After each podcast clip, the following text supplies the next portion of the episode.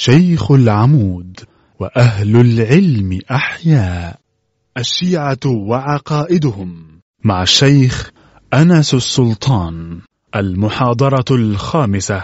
وقد انعقدت هذه المحاضرة يوم الأربعاء بتاريخ السابع والعشرين من ديسمبر عام 2017 من الميلاد.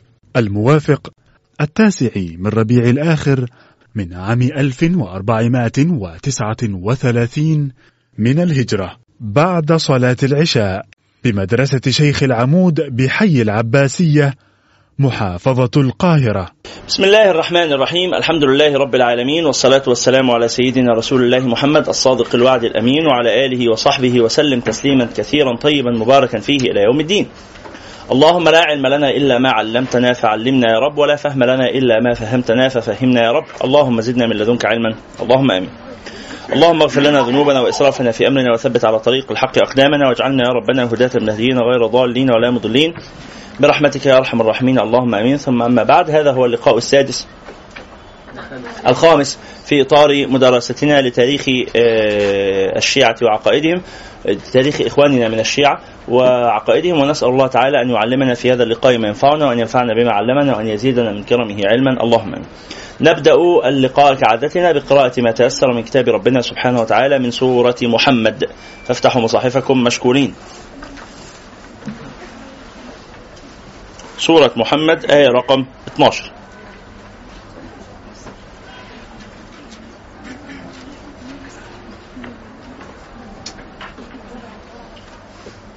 تفضلوا بسم الله.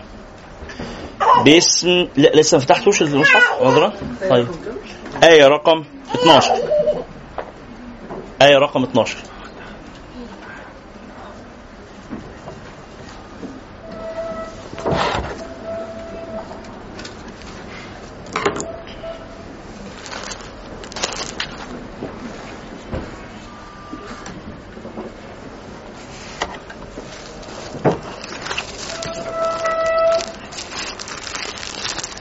طيب.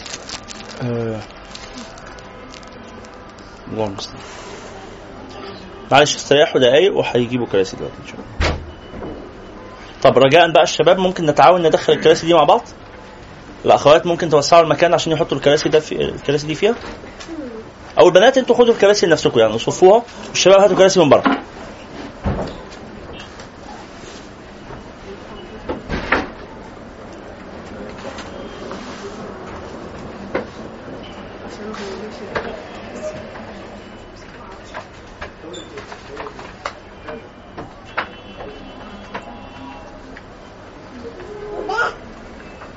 تفضل السلاح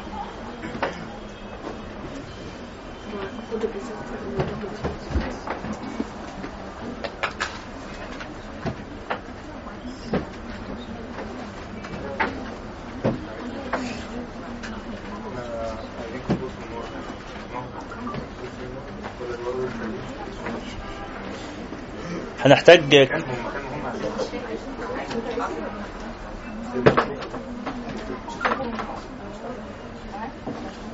استاذنا هنحتاج شوية كمان. كام شوية يعني خمسة كمان أو ستة عشان في ناس لسه جاية. طيب. نبدأ. خلاص الناس اللي واقفة تتفضل استريح. الكراسي لسه بتتنظم. طيب يلا. اتفضل يا أستاذ. خلاص الناس اللي واقفة تقف بس دقايق هيجيبوا كراسي دلوقتي. سورة محمد آية رقم 12 تفضلوا بسم الله. بسم الله الرحمن الرحيم. إن الله يدخل الذين آمنوا وعملوا الصالحات جنات. جنات تجري من تحتها الأنهار والذين كفروا يتمتعون ويأكلون كما تأكل الأنعام والنار مثوى لهم وكأين من قرية هي أشد قوة من قريتك التي أخرجتك أهلكناهم فلا ناصر لهم أف لا بين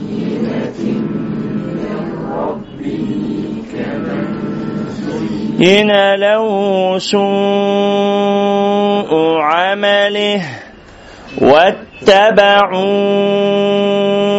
أهواءهم.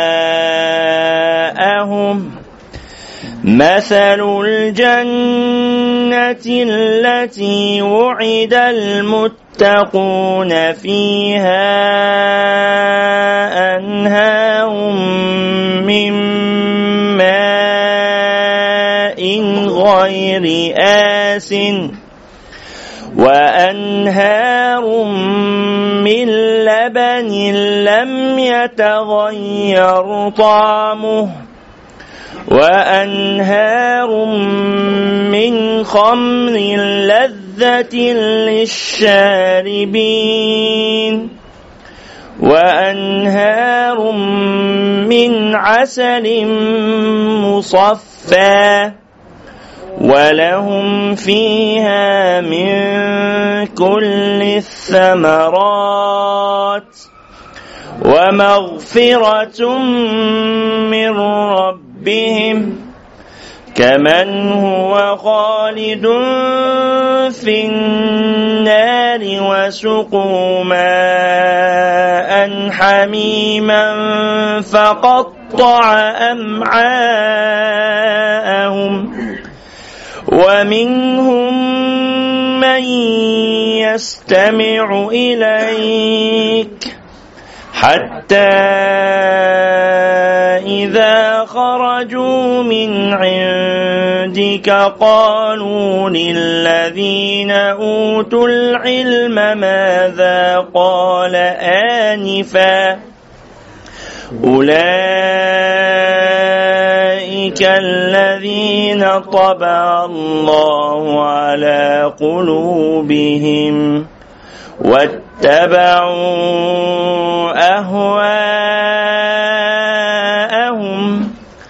والذين اهتدوا زادهم هدى وآتاهم تقواهم فهل ينظرون الساعة أن تأتيهم بغتة. فقد جاء أشراطها. فأنى لهم إذا جاءتهم ذكراهم. فاعلم أنه لا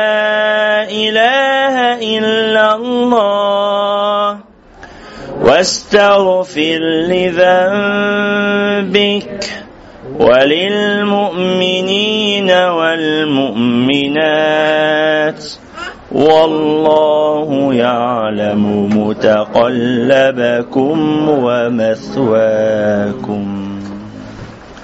صدق الله العظيم. بلغ رسوله الكريم. ونحن على ذلك إن شاء الله من الشاهدين.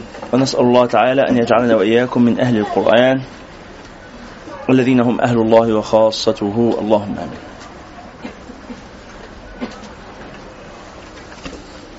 نبدأ آه، لقاءنا اليوم بتقديم خالص آه، العزاء آه، وواجب العزاء لشيخنا وأستاذنا الدكتور محمد سليم العوة حفظه الله في وفاة زوجته صباح اليوم. وهذه المرأة كانت بمثابة الأم لنا. بمعنى الكلمة يعني أم حقيقية من لي ولزوجتي ولطلاب أستاذنا.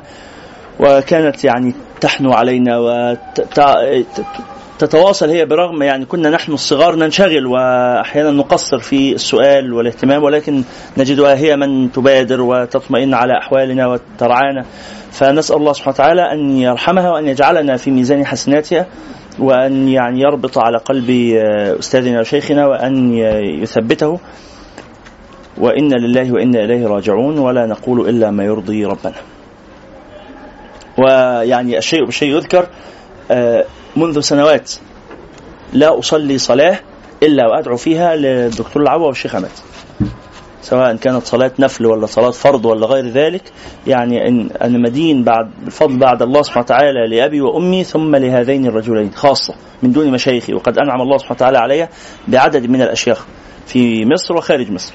ولكن يعني إن آه، كان في حد كون شخصيتي في الحقيقة هيكون هو أستاذنا الدكتور العوا وشيخنا الشيخ عماد عفت رحمه الله. فنسأل الله سبحانه وتعالى أن يرحم الشيخ عماد وأن يحفظ دكتور العوا وأن ينفع به البلاد والعباد ويعني أن يرزقنا حسن التأدب مع مشايخنا وأساتذتنا. اللهم آمين.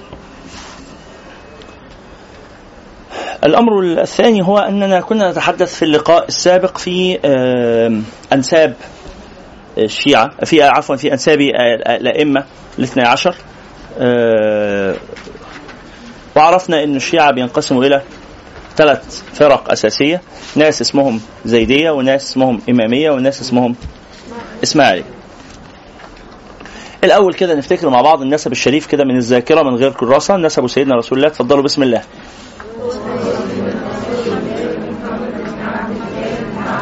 ها.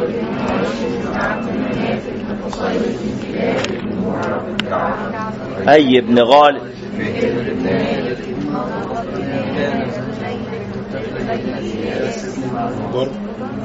زار بن معد بن عدنان من ولد إسماعيل بن إبراهيم من ولد إسام بن نوح من ولد شيث بن آدم عليهم السلام جميعا. وبعد آه، ذلك عرفنا إحنا حفظنا الأئمة الاثنى عشر صحيح؟ نقراهم كده من الكراسة مرة وبعدين نقولهم من الذاكرة مرة.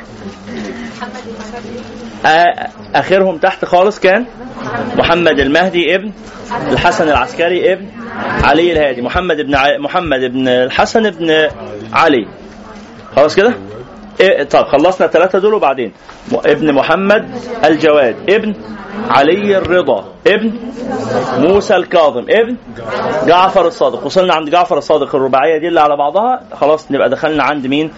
محمد الباقر. بقت سهلة بقى. محمد الباقر ابن علي زين العابدين ابن الحسين ابن أخو الحسن ابن علي ابن أبي طالب ابن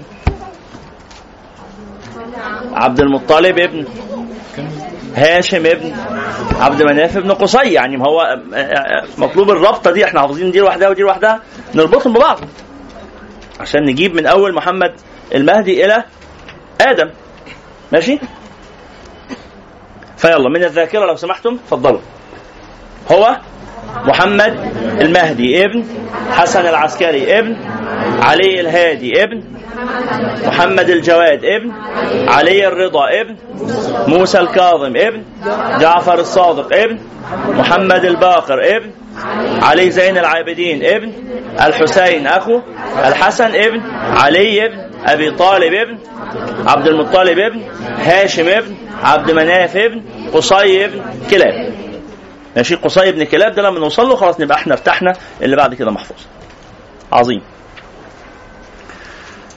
من علي بن أبي طالب قلنا إنه عندنا ثلاث فروع. فرع اسمه الحسن وفرع اسمه الحسين وفرع اسمه محمد بن الحنفية وقلنا شوية تعريفات. عرفنا مصطلح أو لفظ الشيعة وعرفنا لفظ أهل السنة. وقلنا مين هم وعرفنا لفظ العلويون مين هم؟ الشيعة هم لغة. الأصحاب والأنصار. الأصحاب والأنصار. طب واصطلاحا؟ في اصطلاح علماء الفرق المذاهب والفرق. ها؟ هم؟ فريق من المسلمين يرون علي بن أبي طالب رضي الله تعالى عنه وأرضاه اولى أولى الناس بالإمامة وذريته من بعده من فاطمة وذريته من بعده من فاطمة عظيم بخلاف العلويين الذين يرون أن علي بن أبي طالب أولى الناس بالإمامة وذريته من بعده من محمد ابن الحنفية، اللي اشمعنى محمد ابن الحنفية؟ علشان هو الذي كان حيا بعد وفاة الحسن والحسين رضي الله تعالى عنهم جميعا.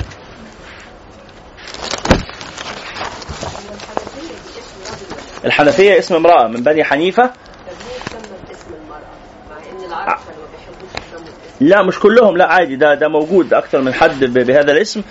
تمييزا له عن عن الحسن والحسين أبناء فاطمة.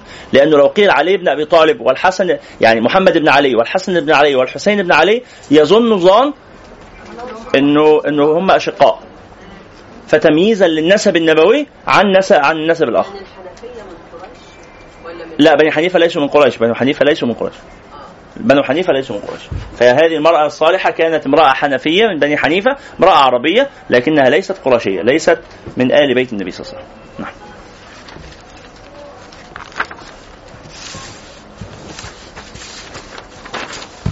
الله.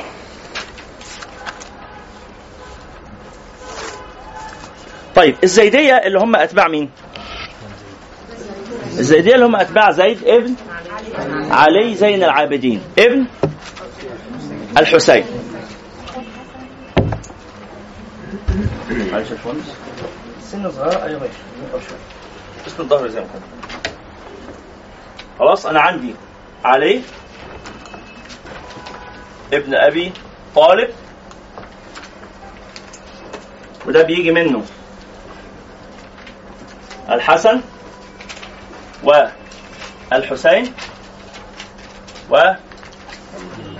ومحمد ابن الحنفية أستأذنكم مع بعض كده تنشيطا للذاكرة. لو كل واحد يطلع ورقة فاضية. ورقة فاضية قبل ما اكتب ده. اكتب انت من ذاكرتك الخريطة اللي كتبناها المرة اللي فاتت. على سبيل تنشيط الذاكرة. يلا. ومن ليس معه ورقة يأخذ ورقة من أخيه. ان أحببتم يعني.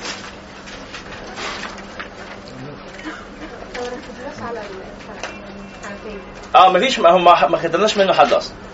نزلنا من سيدنا الحسين وفرعنا ثلاث فروع. استاذنكم تكملوا الفروع الثلاثه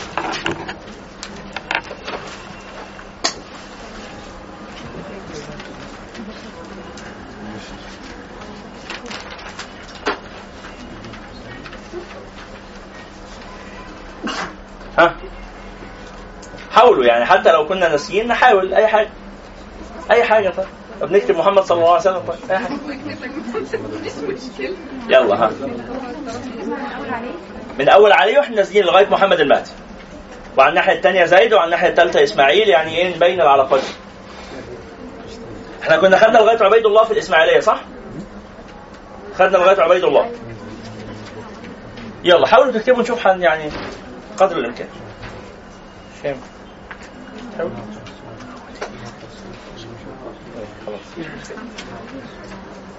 لا رجاء من غير صوت حل فردي مش جماعي طب نحل اسمع ما دي مشكلة أكبر. نجتهد. نجتهد. هنحفظ مع بعض. نجتهد.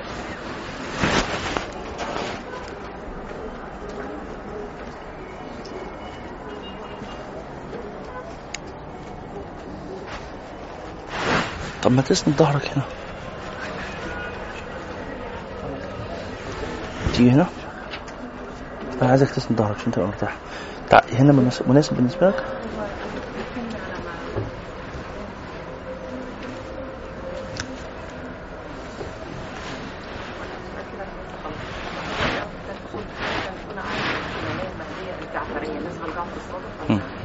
بالظبط. لأنه جعفر الصادق هو الفقيه. زي الشافعية كده. فجعفر الصادق هو أستاذ الإمام الشافعي أصلا.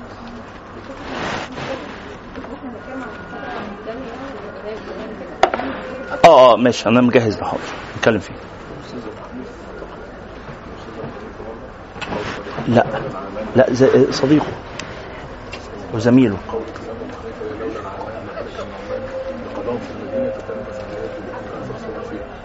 آه بس هما في نفس السن يعني هو هو ما يعتبرش.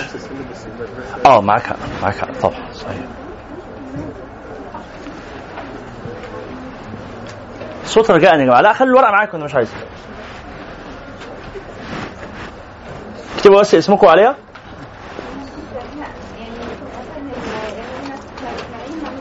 مفيش مشكلة مفيش مشكلة. طيب كلنا خلصنا؟ رجاء؟ رجاء؟ كل واحد يدي الورقة لأخوه اللي جنبه تدي الورقة لأختك اللي جنبك وتاخدي الورقة منها ونشوف هم كاتبين إيه. لا يعني من غير ما نقطعها ندي لها الكراسة هترجع لنا تاني. ندي لها الكراسة هترجع لنا تاني. يلا نبص بس نتعارف كده نشوف الناس عملوا إيه. من غير ما تقطع الورقة من غير ما تقطع الورقة ادي له الكراسة وهتستعيدها تاني.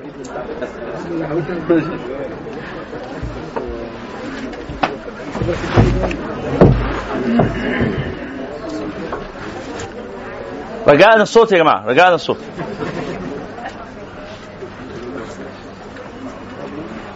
مين كمل؟ مين كمل كله؟ اختنا اسمك؟ يسرى و؟ من؟ ردينا و؟ محمد و؟ سارة و؟ ريهام و؟ تماضر أهلا وسهلا. آه لا, لا لغاية المهدي بس لغاية المهدي. والاستاذه أستاذة؟ ريهام؟ والأستاذة رانيا؟ والأستاذة رشا؟ والأستاذة رنيم؟ لا من غير أبناء إسماعيل. آه جميل ماشي. مين اجمالا خلص ال 12 بس؟ مين خلص ال 12 مين خلص ال 12 بس؟ كويس قوي مين خلص كله بأبناء إسماعيل؟ الأستاذة تماضر تماضر صح؟ الأستاذة تماضر والأستاذة ردينا فقط اثنين ولا أحد من الرجال. ولا أحد من الرجال. الله المستعان. نقلت أبناء إسماعيل. طيب لا يبقى الأستاذة ردينا لوحدها. الاستاذه ردينا فقط هي اللي حفظت النسب كله فجزاها الله خيرا كثيرا وبارك فيها. طيب. طيب بسرعة كده من الحسين ينزل عندنا. علي؟ زين العابدين. ها؟ ومحمد؟ الباقر. ومحمد ينزل منه إيه؟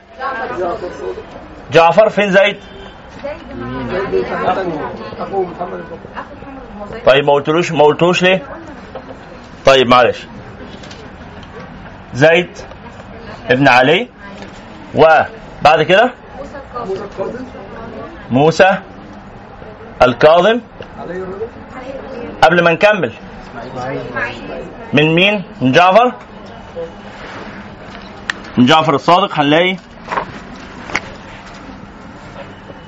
إسماعيل وبعدين من موسى الكاظم في علي الرضا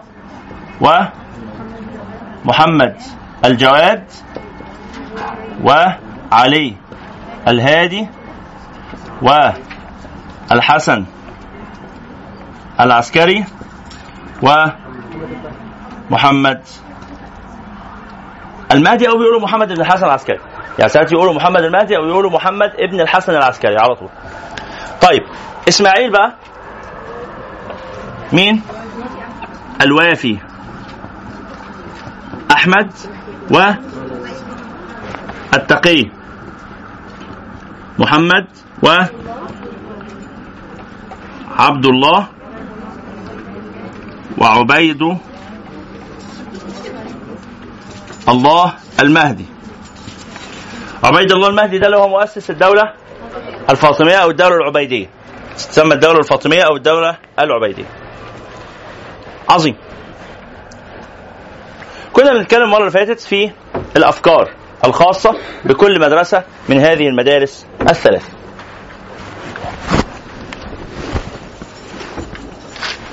صلينا على رسول الله؟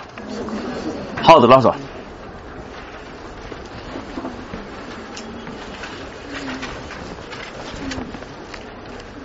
كان في حاجة آه، عنصر قديم ما كناش استوفيناه ويعني غفلنا عنه وكملنا اللي هو الفترة بتاعت سيدنا عثمان إيه اللي أدى إلى الأسباب الرئيسية التي أدت إلى آه، فتنة الفتنة التي انتهت في النهاية بمقتل سيدنا عثمان أو ما انتهتش حتى يعني استمرت بعدها وحصل ما يعني ما ذكرناه من الاقتتال بين الصحابة. في خمس أسباب أساسية تسببت في هذا. السبب الأول هو سماح عثمان بن عفان رضي الله تعالى عنه وارضاه للصحابة القدامى بالتفرق في البلاد. سيدنا عمر كان منعهم من الحركة. سيدنا عمر كان عامل لهم إقامة جبرية في المدينة. ليه؟ لسببين. سماح سيدنا عثمان للصحابة بالتفرق في الأمصار. ده السبب الأول. ليه سيدنا عمر كان حابس الصحابة؟ أنتوا فاهمين يعني إيه حابسهم؟ يعني بيقول لهم لا تغادرون المدينة إلا لما يبعت واحد منهم عشان يبقى أمير في بلد فيقول له تقعد هناك فترة الإيه؟ الإمارة الانتداب خلصت الانتداب ترجع. مش سايبهم بحريتهم. ليه ما كانش سايبهم بحريتهم؟ لسببين السبب الأول عشان يستفيد من خبراتهم. الناس دي صاحبة رسول الله صلى الله عليه وسلم عندها رؤية عندها فكرة عندها دين عندها علم فهو عايز يحافظ على المدينة مركز الإشعاع مركز العلم مركز الإيه الهداية النبوية. فيقول لهم تبقوا جنبي عشان خاطر لو في أي قضية أحكم فيها أستشيركم على طول. ده السبب الأول. خلينا نقول إن هو السبب المعلن يعني. ماشي كده؟ أو السبب اللي هو بيقوله لهم. وهو سبب مقنع ووجيه بس في سبب تاني. كان ساعات يقولوا وساعات ما يقولوش. عشان ما يكونوش مراكز قوة. بالظبط. عشان ما يكونوش مراكز قوة. في مشكلة إدارية معروفة. مين هنا دارس إدارة؟ مين دارس إدارة؟ واحد اثنين ثلاثة أربعة خمسة ستة. جميل. في حد معاه إم بي إيه؟ واحد اثنين. جميل. في مشكلة إدارية معروفة سموها عقدة المؤسسين. فريق المؤسس أو أو أو معضلة الخبرة. الشخص اللي عنده خبرة في المكان لما بيجي مدير جديد بنغير الدم بنعمل إعادة هيكلة أول ناس بيصطدم بيهم اللي بيقولوا عندنا خبرة دول. لأن هم بيبقى فيهم شوية مشاكل. الناس كويسين وكل حاجة وافاضل بس هم اتعودوا على طريقة في الشغل. تغييرهم صعب جدا. وهم دايما شايفين إنه أي حد بيعمل أي حاجة بيبصوا له كده نظرة من نظرات الإيه؟ جربناها وفشلت. هتفشل. آه صح؟ مش ده ده شيء يعني ده معروف. خلاص؟ بالإضافة إلى إن هم حتى ولو ما كانوش متشائمين بالفطرة بيبقى عندهم حالة من حالات آه، آه، أستاذ جيهان عايزة كرسي؟ أكيد. طيب. عايزة آمنة؟ طيب؟ موعد أنا ليه بقول امنه من الصبح؟ عمرو علي أنتوا كتير أصلا ما شاء الله ربنا يزيد ويبارك. معلش. خلاص خلاص مستقرين. قلنا إيه؟ المشكلة الإدارية يا اخوانا دي. صوت رجاء. المشكلة الإدارية اللي اسمها تكوين مراكز القوى أو عقدة المؤسسين أو عقدة الخبراء أو القدامى الموظفين القدامى أو أو إلى آخره. بيظهر فيها مشكلة تانية إن هم هم بيتعاملوا مع المدير. دايما عندهم حالة من حالات إيه؟ لا أنت ما تتمرسش علينا. صح؟ إحنا كنا أصحاب. ده إحنا في الشركة دي من قبلك. بقى أنت تيجي تشتغل في شركة بعدي بسنتين ولا بثلاث سنين وتبقى أنت دلوقتي رئيس مجلس إدارة؟ ليه إن شاء الله؟ ده أنا أفهم أكتر ما أنت بتفهم. النفسية دي نفسية مناسبة للعمل؟ طب حد هيقول بقى طب الصحابة رضوان الله عليهم الأفاضل الكرام بشر ولا مش بشر؟ ولا كانوا ملائكة؟ بشر. بشر. يعتريهم ما يعتري البشر. وبالتالي فسيدنا عمر مش عايزهم يكونوا مراكز القوة دي. فمجمعهم في في المدينة جنبه محدش يتحرك غير لما يقول لي ويقول لي هو رايح فين ويقول لي هيرجع إمتى وما يطولش. عشان ما يتلمش الناس حواليهم فيبدأوا يقولوا إيه؟ لا والله ده عمر بيغلط في اللي بيعمله ده مفيش مانع ما أنا بقول لك هو كان بيؤمر بعض الناس. سواء ما بيخرجش غير اللي عنده إمارة. يقول له أنت عندك مسؤولية الإمارة فخلصها وتعالى. مفيش مانع مفيش مانع. بس في النهاية فاكرين سيدنا علي قال إيه لسيدنا عثمان؟ قال له كان عمر كان ع... كان ع... آه، معاوية اطوع لعمر من الخاتم في يمينه. اسمع الكلام. موظف ملتزم. بيقوم بمسؤولياته. أي نعم مبادر يعني كلمة موظف لا تساوي مش مبادر يا جماعة. لأن إحنا بنفهم كلمة موظف إن هو إيه؟ بينفذ تعليمات. تمام؟ يا ريس حاضر يا ريس وخلاص. لا. ممكن جدا يبقى موظف كفء. ومعنى كونه كفء إن هو بيبادر وبيحل المشاكل وبي... فاهمين المسألة دي؟ علم الإدارة ده من العلوم المهمة واللي اللي مع... مش دارس إدارة لازم يدرسها ضروري. جدا الحقيقة. جدا لأن الإدارة مش علم هي هي فن إدارة الحياة. إدارة أي حاجة. إدارة الوقت وإدارة الفلوس وإدارة الناس وإدارة ال... كده. فاللي مش دارس إدارة راجل أو ست عنده مشكلة ولازم يعالجها وفي آه، أخونا عمر شنيطي دلوقتي الأستاذ عمر شنيطي آه عنده آه، دورة شغالة يمكن العدد فيها اكتمل فصعب حد يدخل فيها لكن ممكن تسمعوا التسجيلات. فأنا بنصحكم بقوة يعني. الشاهد. فده كان السبب الأول. هل في سؤال عن السبب الأول؟ تمام. السبب الثاني الذي أدى إلى هذا هو أن سيدنا عثمان كان مشهورا بحب قرابته. ودي مسألة كانت معروفة عنه. فلو واحد بيحب قرايبه مفيش مانع بس لو واحد يولي قرايبه يعني هو عشان مسك رئيس مجلس إدارة الشركة بدأ يشغل معاه ابن عمه وابن خالته وابن عمته وابن كده. سيدنا عثمان كان بيعمل كده. ده قد يكون عيبا وقد لا يكون كذلك. أنا في الآخر واحد بشتغل أحب اشغل معايا الفريق بتاعي اللي هعرف أتعاون معاه. بالتالي دي حاجة عادية صح؟ الثقات الناس واثق ودي مش بالضروره حاجة وحشة. أكثر من 70% من الاقتصاد العالمي قايم على شركات آه، على ال family business. برضو الناس اللي دارسة إدارة معانا يأكدوا لنا الكلام أو ينفوه. خلاص. فالاقتصاد العالمي يعني يعني أغنى ناس في مصر. أغنى ستة أغنى ستة أشخاص في مصر. أغنى ستة أشخاص على الإطلاق في مصر. منهم ثلاثة أخوات. ثلاثة أخوات. سميح و... ونجيب وناصف وأبوهم سابهم. مات بقى ده خلاص. ولا إيه؟ لا لا. اللي هو مين؟ اسمه إيه؟ أنسي. آه. ناصف الأب. أنسي؟ طيب بغض النظر. أنسي. أنسي. يمكن آه، أقلهم نجيب. لا أقلهم آه، اقلهم سميح. سميح ونجيب و وناصف. ولاد أنسي. أربعة. دول أغنى ستة في مصر. في معاهم آه، منصور؟ اثنين إخوات من منصور. اثنين إخوات من منصور. خلصت كده خلاص. محمد منصور و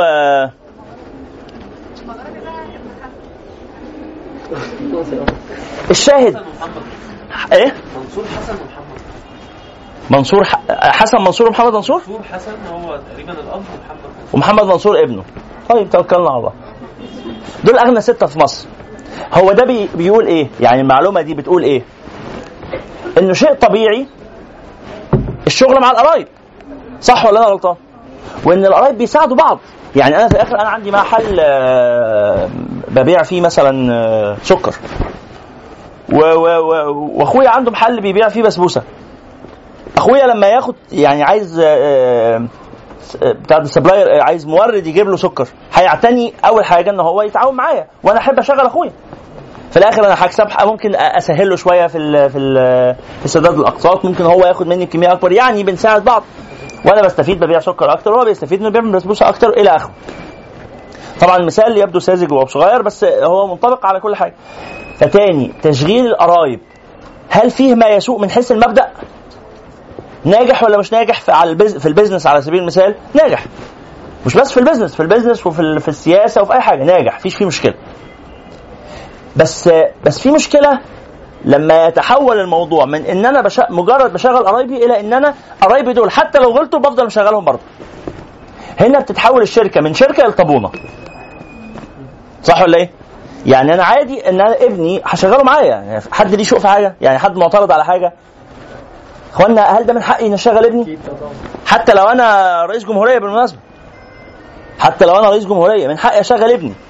لأن في الآخر أنا منتخب. المنتخب ده يا اخوانا هو الوزراء منتخبين ولا ولا معينين؟ معينين طبعا. مين اللي بيعينهم؟ الشخص المنتخب. ففي الآخر لو أداء الوزراء مش عاجبنا ما ننتخبش الراجل اللي جايبهم ده تاني. مفيش مشكلة خالص. فأنا رئيس جمهورية من حقي أشغل ابني ولا مش من حقي؟ أشغله باي حاجة أشغله رئيس وزارة. من حيث المبدأ من حقي ولا مش من حقي؟ هل من حقي سياسيا وقانونا ان أنا أكلف ابني برئاسة الوزارة وأنا رئيس وزاره وأنا رئيس جمهورية؟ من حقي ولا لأ؟ أنتوا بتفكروا بإيه؟ طبعا من حقي. هقول لك أهو أنتوا في دماغكم حسني مبارك وجمال، يعني الله يبارك فيهم ويحفظهم دول كانوا الناس هم أصل البلد هم الخير في مصر، بس يعني أدينا بقى ال... إيه الثورة إيه اسمه إيه؟ اللي إحنا عملناها دي اسمها أنا ما قلتهاش اللي عملوها الأباعد. الحراك أيوه. حراك ده الناس دول اللي ربنا يهديهم اللي عملوا الايه؟ الدوشة دي الشغب أعمال الشغب. حاضر يا فندم بس نعلق على أعمال الشغب ولا إيه؟ نعلق على شغب فاللي عملوا أعمال شغب دول كانوا بيقولوا مبارك وما مبارك وبتاع وعصر فساد وإلى آخره. شيء ما يخصناش إحنا ناس يعني كويسين وبنحب الحكومة طول عمرنا. السؤال اللي عندي بقى هو الثورة أو الاعتراض كان على مبارك مجرد إن هو مشغل ابنه معاه؟ ولا إن ابنه وهو شخصيا كلاهما عايزين يضربوا في الخلاط وبعدين يترموا في أقرب basket. المشكلة في الكفاءة بتاعتهم يعني جورج بوش الأب وجورج بوش الابن في مشكلة؟ حد حاسب حاجة؟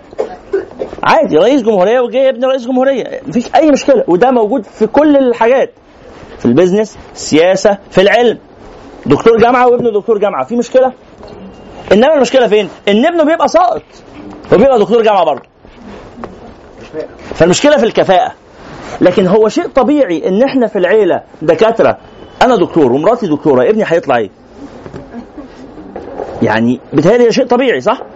والعياذ بالله الأبعد بيشرب مخدرات ومراته مدمنة الواد هيطلع إيه؟ واحد مصاحب آه علي علوكة وأشرف كخه آه هيطلع إيه؟ طيار. مش قال كده أخونا آه أخونا الليمبي؟ خلاص آه حفظه الله هداه الله وإيانا. حكمة خذوا الحكمة من أفواه الليمبي. خلاص؟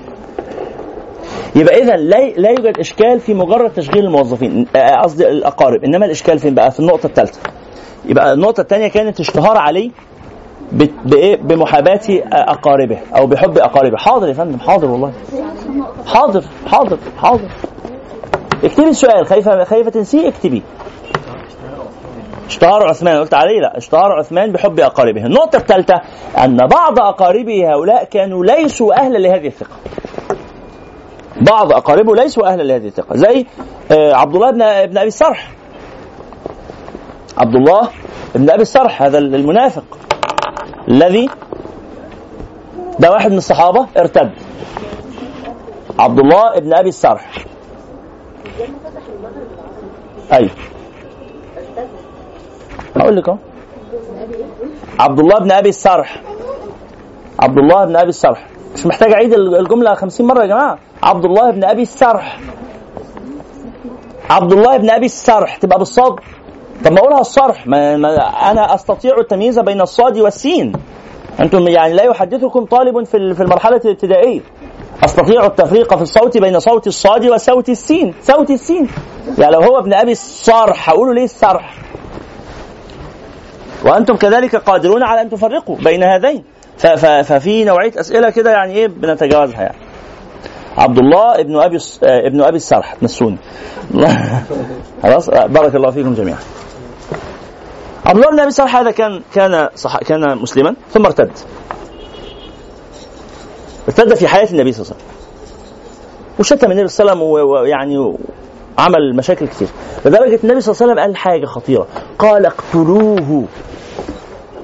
قال من وجده من لقيه فليقتله ولو كان متعلقا بأستار الكعبة.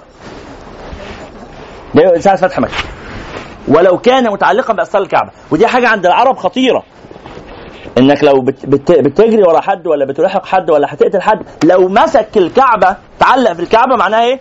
هو في جوار البيت خلاص. ولما يبقى في جوار البيت لو قتلته يبقى انت اعتديت على حرمة البيت فورا كده. خلاص في جوار البيت. ففورا لازم تسيبه. وبعدين يحصل إيه؟ نسيبه خالص؟ لا ما نسيبوش خالص. نسيبه ما نقتلوش دلوقتي. بس نفضل واقفين له. لغاية لما يترك الأستار. أول ما يترك الأستار نقتله. هو مروان. إيه؟ هو مروان. الاثنين دول أيوه. خلاص أنتوا معايا؟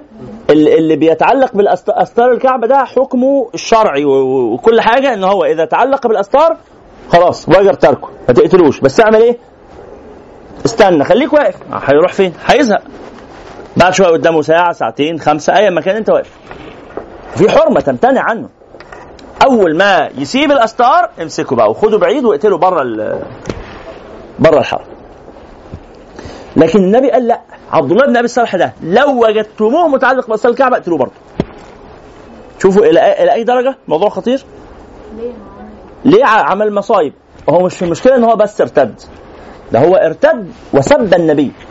وسب آه، الصحابة. وقال عليهم كلام يخلي عارفين يا جماعة في مشكلة في الشخص؟ مين أكثر ضررا بالشركة؟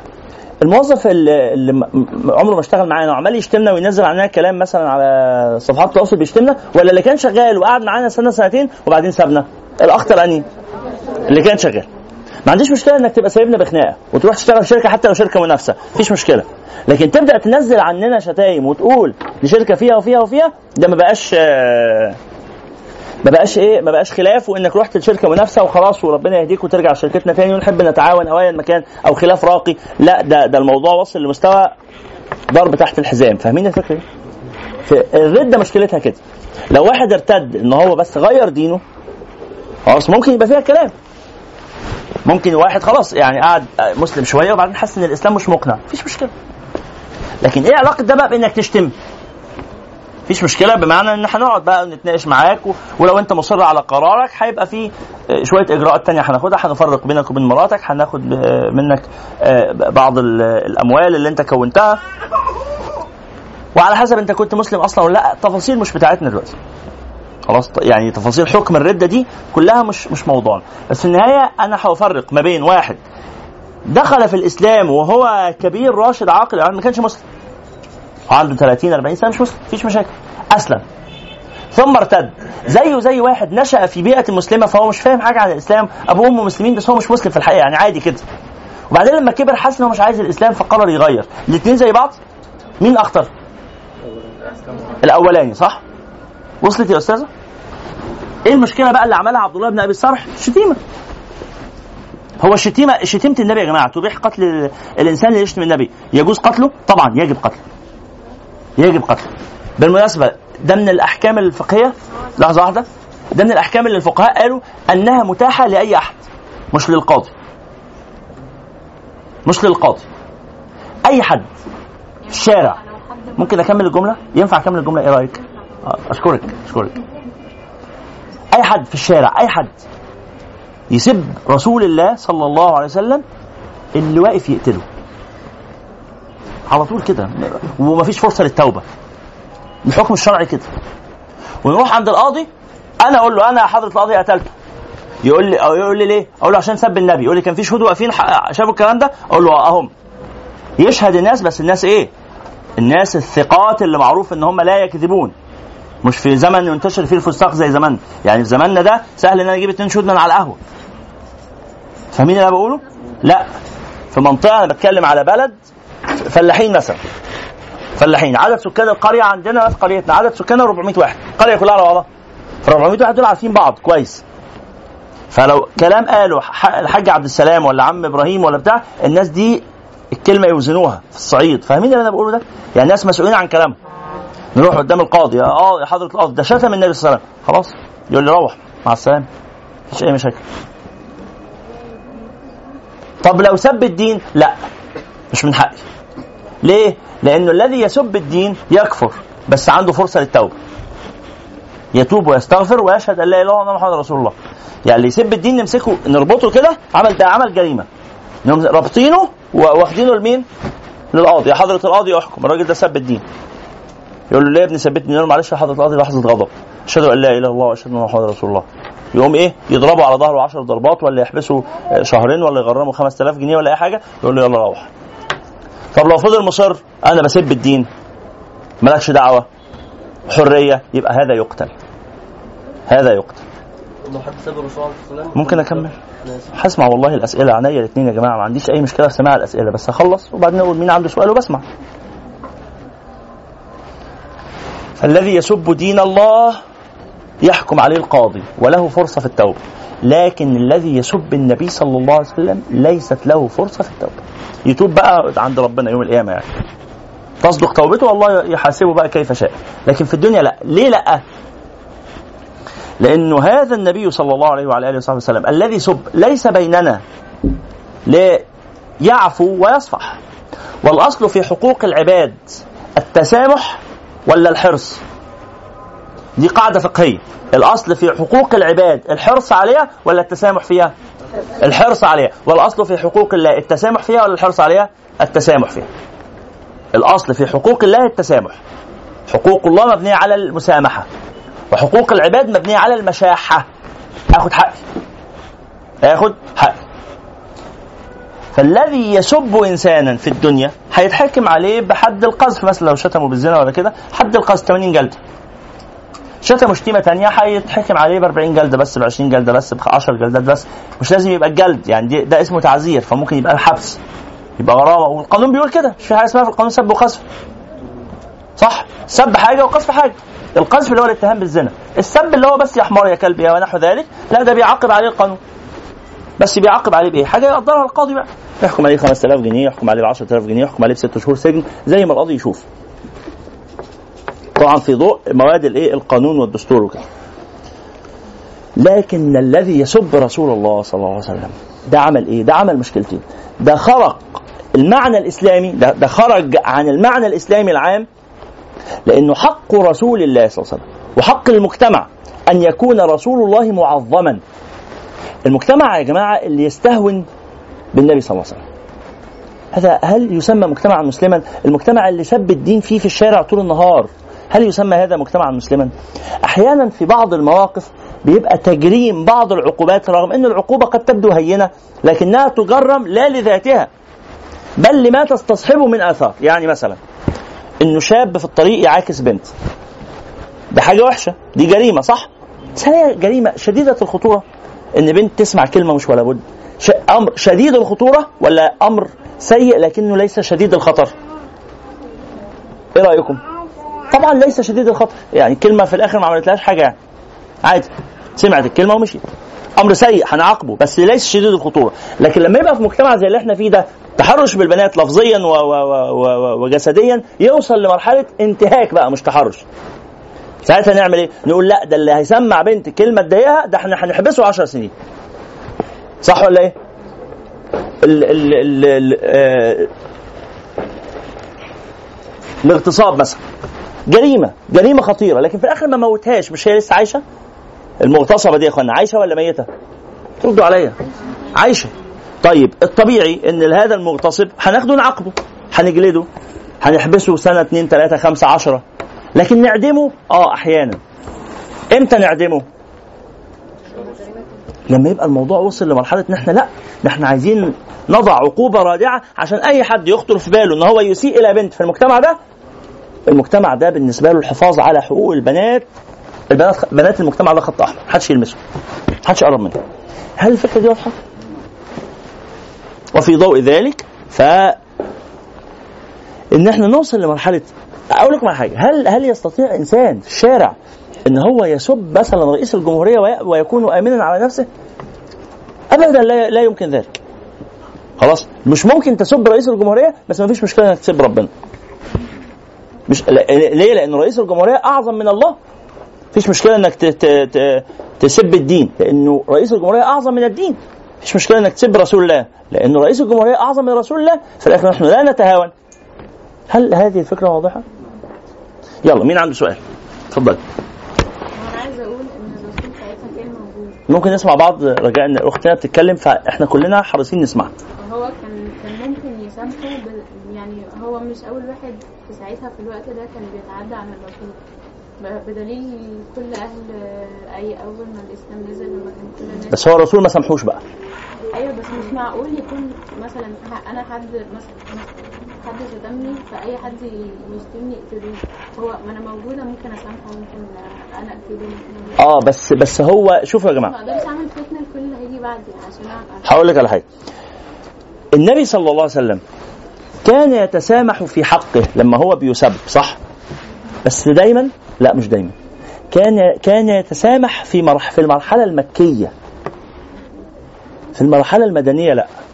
لأنه الاعتداء على النبي صلى الله عليه وسلم في المرحلة المدنية ليس اعتداء على شخصه إنما اعتداء على دولة الإسلامية الأمة كلها.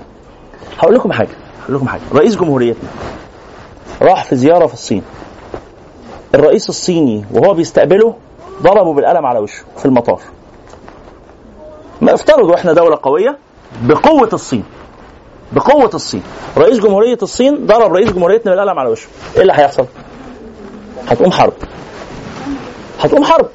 لأنه الضربة دي ينفع تخيلوا بقى ساعتها؟ لو جينا إحنا رحنا لرئيس الجمهوريه بتاعنا وقلنا له إيه؟ طب يا ريس يعني التسامح قيمة عظيمة. ولازم نبقى يعني نحب بعض.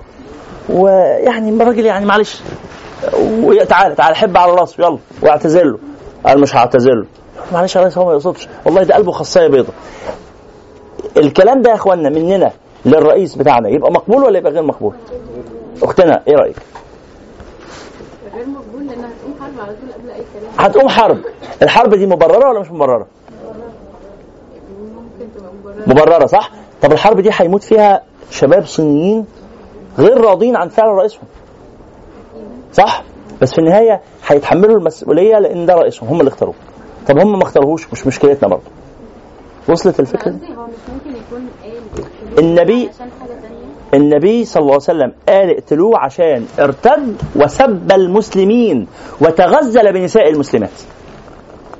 تغزل بنساء تشب تشبب في نس- نساء المسلمات. قال فيهم شعر غزل.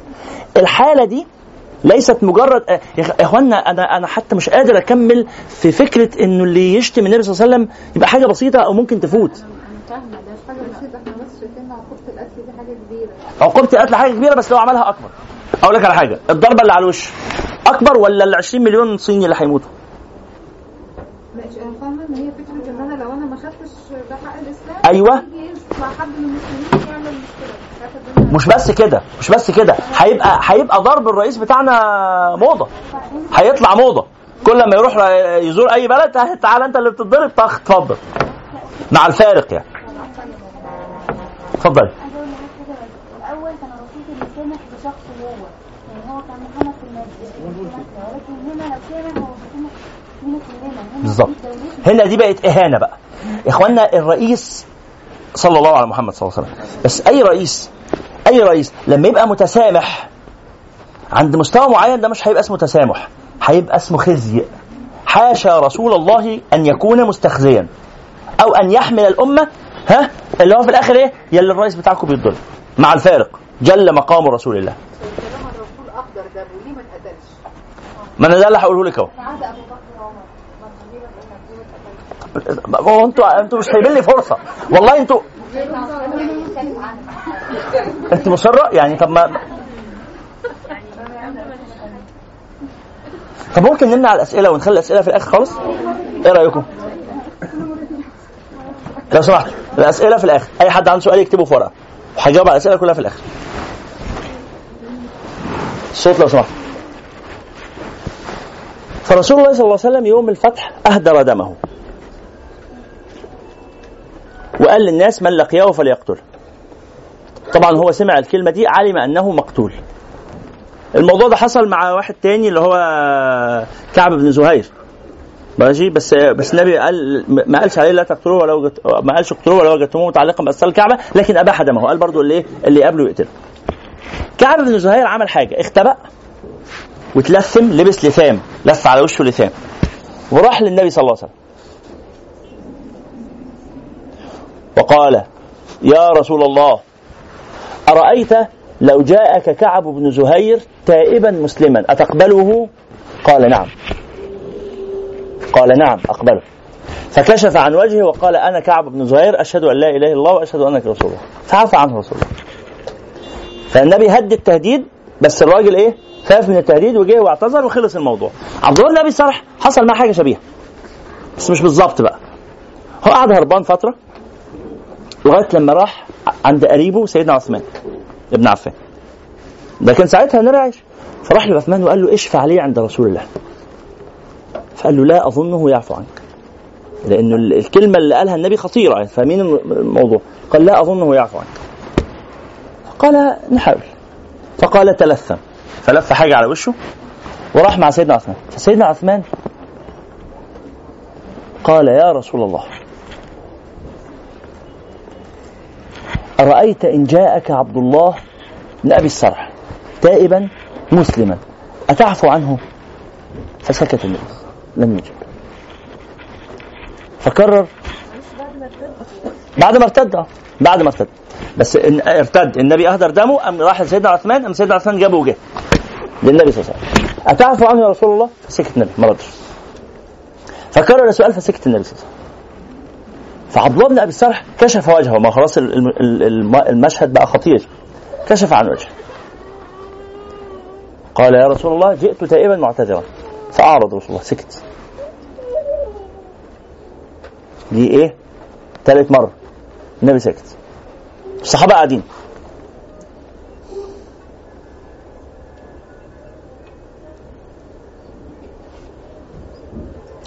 فقال يا رسول الله جئت تائبا. فقال يا رسول الله جئت مسلما. فقال أقبلك. أقبلك. فشهد أن لا إله إلا الله وشهد أن محمد رسول الله. ومن بعدين انصرف هو وعثمان سيدنا عثمان بن عفان وعبد الله بن أبي بن أبي فالنبي بص للصحابة اللي قاعدين وقال أما كان منكم رجل رشيد؟ رآني أعرضت ساكت. فيقوم ويقتله. يعني أنا ساكت ما بردش ليه؟ مش عشان في حاجة. وأنا قايل لكم الكلام من قبل كده. طب هو ما كانش ينفع إن النبي يأمرهم أمر مباشر قوموا اقتلوه؟ ما كانش ينفع. ليه؟ لأن ده جه. يا جماعة لا يقتل مستأمن. لا يقتل مستأمن. بس في الآخر هو استأمن من النبي ولا استأمن من الباقيين؟ استأمن من النبي. استأمن من النبي. النبي رفض يأمنه بس لسه ما ردش عليه. الباقيين ما طلبش هو منهم حاجة فاهمين ال- المشهد؟ فقالوا يا رسول الله لو أشرت لنا بطرف عينك بس عملت كده. لو أشرت بطرف عينك فقال ما كان لنبي أن تكون له خائنة الأعين. يعني النبي ما ما- يغمسش بعينه ما ينفعش. في النهاية عاش بس عاش على مضض. فاهمين الحالة؟ عاش والنبي مش موافق. بس عاش. أبو بكر وعمر هيعملوا له إيه؟ عاش. بس عايش إحنا بنبص له بصة إنه أهو عايش ممكن أكمل.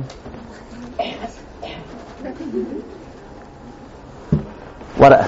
اكتبي فيها كل اللي أنت عايزه. أما هو فأكمل حياته. شهد أن لا إله إلا الله محمد رسول الله. هل محتاجين السؤال ده يبقى مطروح شاهد أن لا اله شاهد أن لا إله إلا الله وأن محمد رسول الله. هو واقف مع النبي. ومشي هو وسيدنا عثمان. لسه سؤال القائم اجلوا أسئلتكم لو سمحتوا إلى آخر اللقاء. شكرا لكم.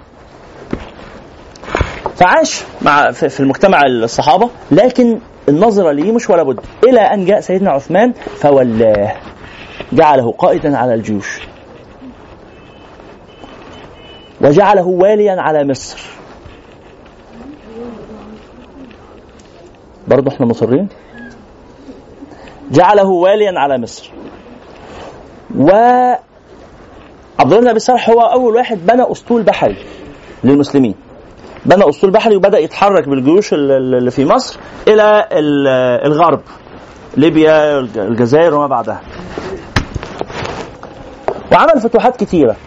بس الفتوحات دي كانت أقرب إلى التوسع الإمبراطوري منها إلى الفتح الإسلامي.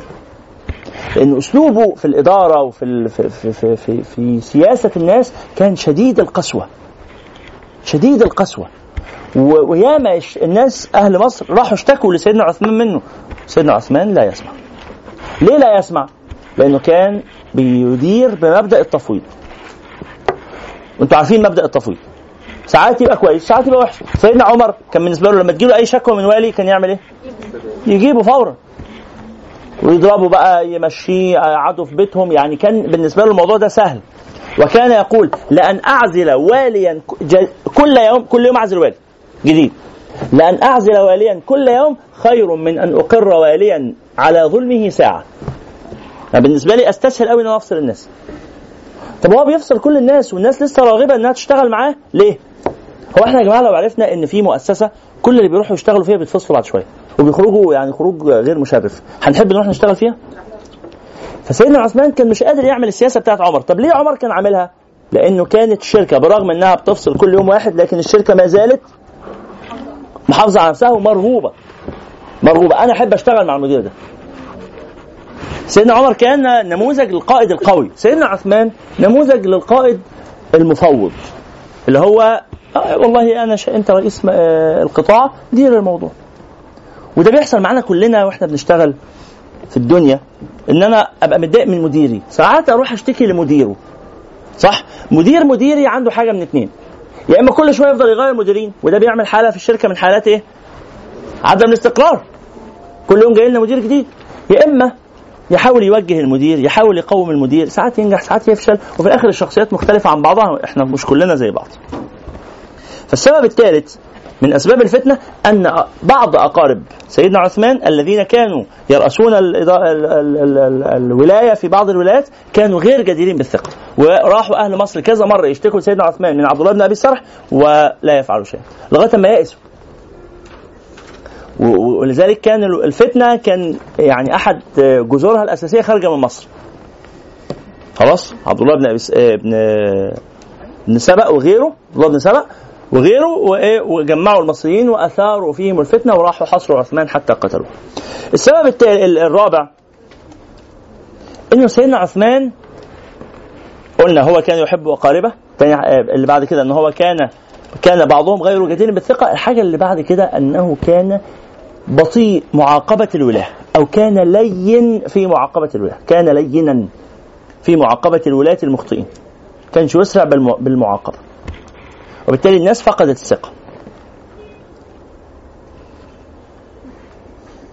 خد بالك من حاجة. اللي إحنا بنقوله ده لا يعني إن سيدنا عثمان رضي الله تعالى عنه وأرضاه كان وحش. لأنه تاني يا اخوانا في حاجة اسمها فروق فردية. وده موجود. و عايز أقول إيه؟ بالحب. بال... بالاحترام. مثلا مثلا امبارح بالليل مين مين هنا شاف مسلسل صقر قريش خلصه اللي خلص مسلسل صقر قريش واحد بس اتنين. طيب اللي, اللي ما خلصوش أو اللي ما شافوش يشوفوا. ضروري أنا شفته أربع مرات وبدأت امبارح بالليل في المرة الخامسة؟ اللي؟ إيه؟ اللي عايش مع السلطان عبد الحميد ما بيلحقش يشوف حاجة تانية. طيب الله يعينكم على مسلسلاتكم إن شاء الله ويتقبل منكم. خلاص حاجة ورا التانية. لكن صقر قريش مسلسل صقر قريش مسلسل جدير بالمذاكرة مش المشاهدة. ده مسلسل يتذاكر. يتذاكر بمعنى الكلمة يعني يتذاكر يعني تقعد تكتب وراه اللي هو بيقوله وتحفظه.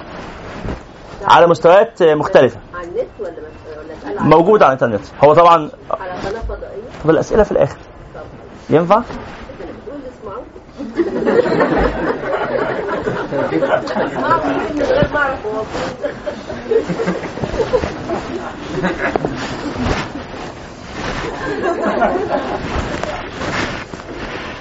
وهيجي بعدها سؤال طب أنا النت عندي ضعيف طب ممكن توفروه هنا في الجهاز؟ طب ممكن أخده على فلاشة؟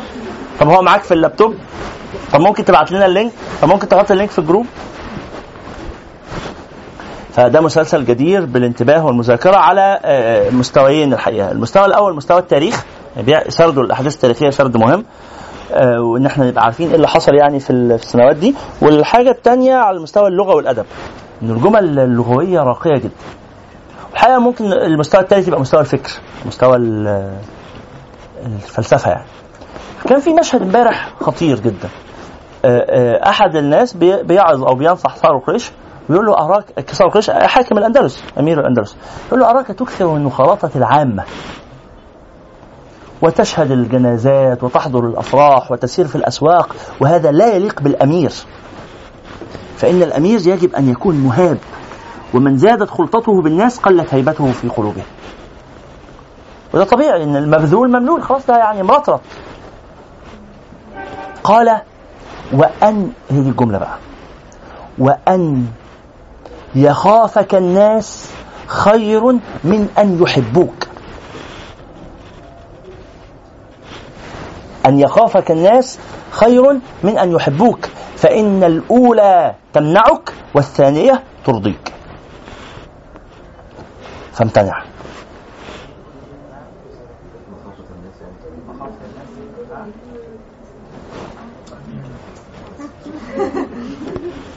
رد لأنه هبدأ إيه نستسهل كلمة بكلمة نرد عليها مش هينفع. والحقيقة الجملة جميلة. يا جماعة إحنا بجد ما بنعرفش إن متلقين صامتين لفترة؟ يعني هل ده شاق شاق شاق على النساء. شق على النساء خاصة. طيب الله المستعان لو سمحتم أي سؤال ورقة وقلم واكتب اللي أنت عايز تكتبه. وهو برضو جزء من التعلم ان انت تسمع حاجة ما تبقاش واضحة قوي فتروح تدور عليها بنفسك وتستكمل الناقص. يعني ما برضو مش مش طبيعي ان كل حاجة تبقى يعني على طبق من فضة كده. فمرة أخرى قال له هذه الجملة قال آه إن أن يخافك الناس خير من أن يحبوك فإن الأولى تمنعك يعني تحفظك تحافظ عليك. والثانية ترضيك. ترضيك. فأنت عايز حاجة تبقى مبسوط أنت بيها الناس بتحبك. حاجة حلوة. بس حاجة حلوة هتضيعك. حاجة حلوة هتضيعك. لكن الأولانية إنك تبقى أنهي أنهي يا جماعة بيدير الشغل وبيوصل لنتائج أحسن. في الغالب. طبعا في استثناءات. بس في الغالب. المدير. الغلس هو اللي بيحقق التارجت ولا المدير الطيب؟ الغلس. المدير الغلس الموظفين اللي معاه بيكرهوه بس الإدارة العليا راضية عنه لأنه بيحقق. وما كانش هيبقى مدير اللي أنا بقوله ده أغلبي. في استثناءات؟ طبعا في استثناءات. بس اللي بقوله ده أغلبي خصوصا في في في مجتمعات مجتمعاتنا مجتمعنا مجتمع العمل المصري. مجتمع العمل المصري. المدير الغيث بيحقق النتائج. في الغالب كده. بيضغط على الناس بيموت الناس بي بي بي بيتعب الناس. الناس كلها بتكرهه جدا. لكن في النهاية إيه؟ في ثمرة بتحصل. التاني الناس بتحبه ونقضين وقت ظريف مع بعض. طبعا هيجي حد يقول لي إيه طب هو ما ينفعش أبقى حاسم وفي نفس الوقت أبقى لين؟ ما يا ريت. يا ريت بس لو افترضنا هي الحياة أصلا ما ما بتديناش الاختيارات بتاعت إن إحنا نجمع الحلو من هنا على الحلو من هنا. في الغالب بنكون أنا مثلا في الإدارة العليا مضطر أختار.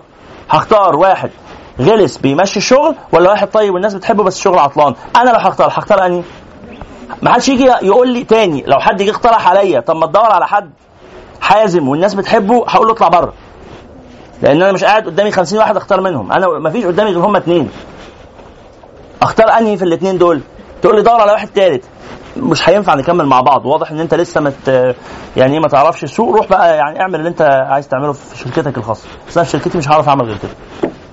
تبقى في حاجات يا إخوانا واقع فارض نفسه. واقع فارض نفسه. والخبرة يعني برضه مشكلتنا إن إحنا ودي جملة خطيرة من جمل سيدنا علي وأرجو نكتبها.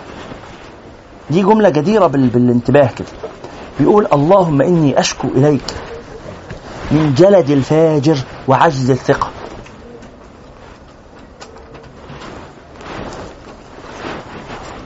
اللهم إني أشكو إليك من جلد الفاجر وعجز الثقة. ده مشكلة كبيرة. إنه الفاجر عنده جلد دأب صبر والثقة في كتير من الأحيان بيبقى ساذج أنا أغلب الثقات اللي أعرفهم سذج. الفاجر وعجز الثقة. الناس اللي عندها قيم اللي أنا أعرفهم كتير منهم عنده قيم بس إيه؟ عبيط. عبيط. ساذج. عنده أفكار عن العالم. واصله الفكرة لازم أفكاره عن نفسه وعن الكون وعن إدارة الأشياء وعن إيه اللي ينفع وإيه اللي ما ينفعش وإيه الصح وإيه الغلط ماشي الحياة بالمسطرة. ودول فشلة. اللي بينجحوا أنهي؟ اللي ما عندهمش قيم. ليه؟ اللي تكسبوا العبوا وهنا هيبقى في سؤال. هو ما ينفعش حد يبقى عنده قيم ويكسب؟ وارد. بس تبقى قيم ودي ما تبقاش قيم مفتعلة. تبقى قيم واقعية. تبقى قيم حقيقية. يعني أنا هقول لكم هقول لكم مثال. هقول لكم مثال عن حالة من حالات السذاجة اللي أنا بعتبرها يعني ده من أكثر الامثله اللي أثرت فيا أنا شخصيا في حياتي. في وقت من الأوقات كنت متولي إدارة عمل. وبعدين أحد الناس بنت يعني من اللي كانوا بيشتغلوا معانا جت قالت لي كلمة مهمة قوي. قالت يعني والله مع احترامي أو مع عدم احترامي ايا مكان اللي أنت عايزه. مش باللفظ كده بس بالمعنى يعني. أنا متضايقة جدا ثائره وغاضبة ومش مبسوطة. لأنه اللي بيحصل قدامي ده مخالفة لكل القيم. إيه بقى مخالفة القيم؟ قالت النموذج الإدارة اللي أنت شغال بيه ده نموذج إدارة علماني. طبعا الكلمة والله قالت لي كده نموذج إدارة علماني مش نموذج إدارة نبوي. يا رب يعني إيه فهمنا وعلمنا ونحاول نعمل حاجة كويسة. ليه يا بنتي؟ إيه بقى نموذج الإدارة النبوي؟ قالت نموذج الإدارة العلماني هو اللي يمشي ورا الناس ويفضل يقول إيه عملتوا إيه وأنجزتوا إيه وخلصتوا إيه وهاتوا تقارير. التقارير دي نظام ال ال ال الريبورتات ده ده نموذج إدارة علماني ده إدارة أوروبية صح؟ هل في في الإدارة النبوية تقارير؟ سمعنا إن صحابي يقدم تقرير للنبي ما سمعناش. ما سمعناش ده نموذج إدارة علماني طب إيه بقى يا حضرتك؟ إيه؟ عاجبنك؟ إيه اطلع بره. اطلع بره إحنا هنيجي نتخانق دلوقتي. مش كلام صحيح. حضرتك اتفضلي استريحي. حضرتك هنتخانق لما نخلص. إحنا زملاء مع بعض في شغل واحد ويعني إيه؟ نقعد نتخانق. يا شيخ أحمد حرام عليك يا شيخ أحمد.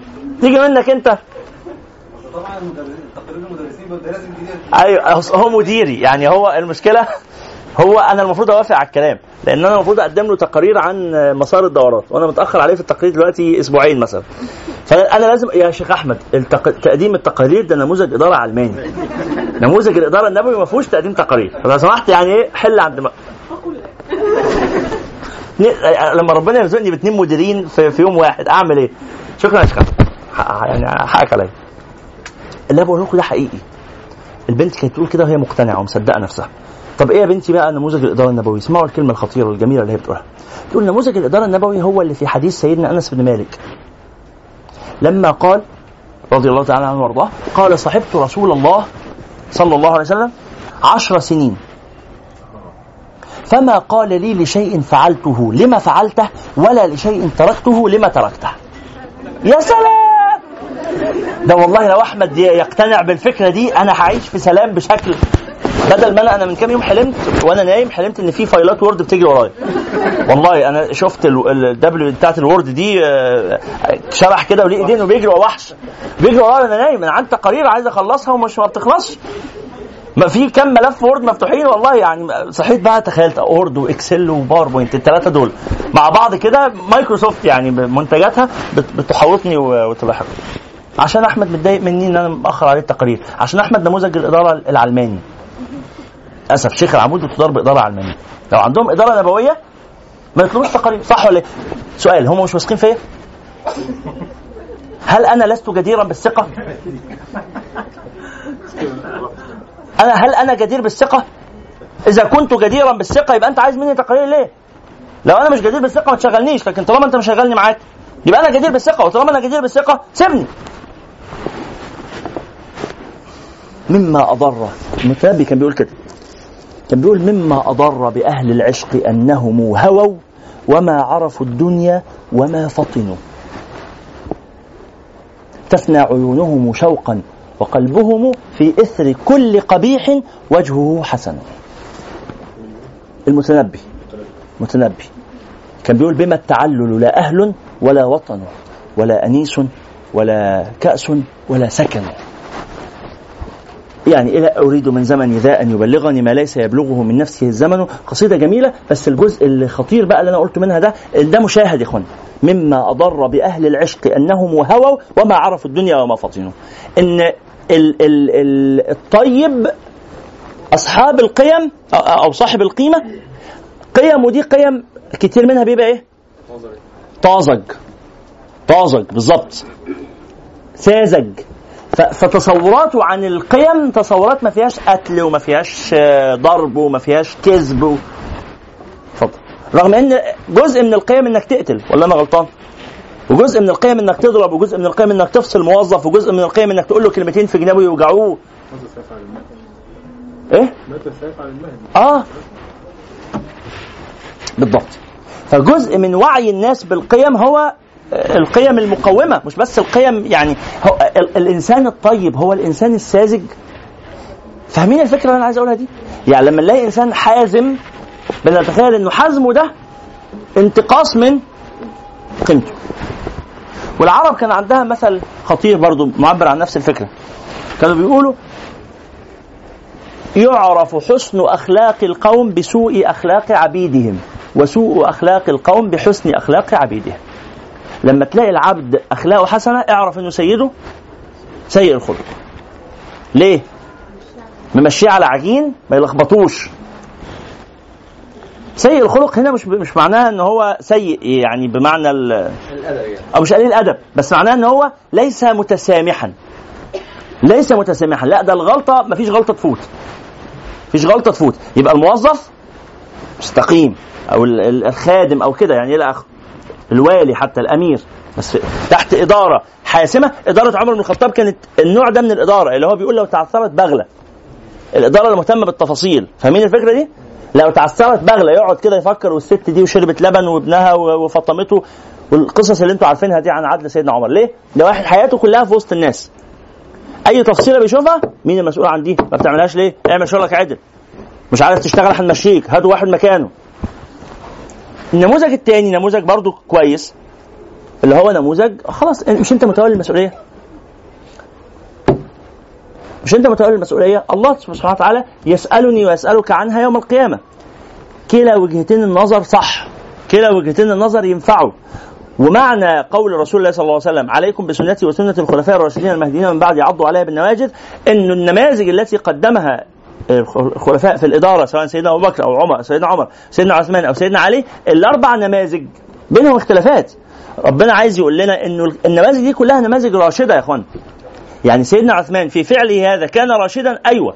نموذج الإدارة اللي عمله سيدنا عثمان ده وإن كان طلع شوية مشاكل لكن يظل نموذج راشد يمكن استخدامه. يعني هي أداة. سيدنا عثمان ليس معصوما. سيدنا عمر ليس معصوما. كمان اللي بيعمله سيدنا عمر القسوة إن صحت الكلمة أو الشدة في التعامل هو ده النموذج ده ملوش مشاكل؟ ولا ليه؟ إيه رأيكم؟ طبعا ليه مشاكل.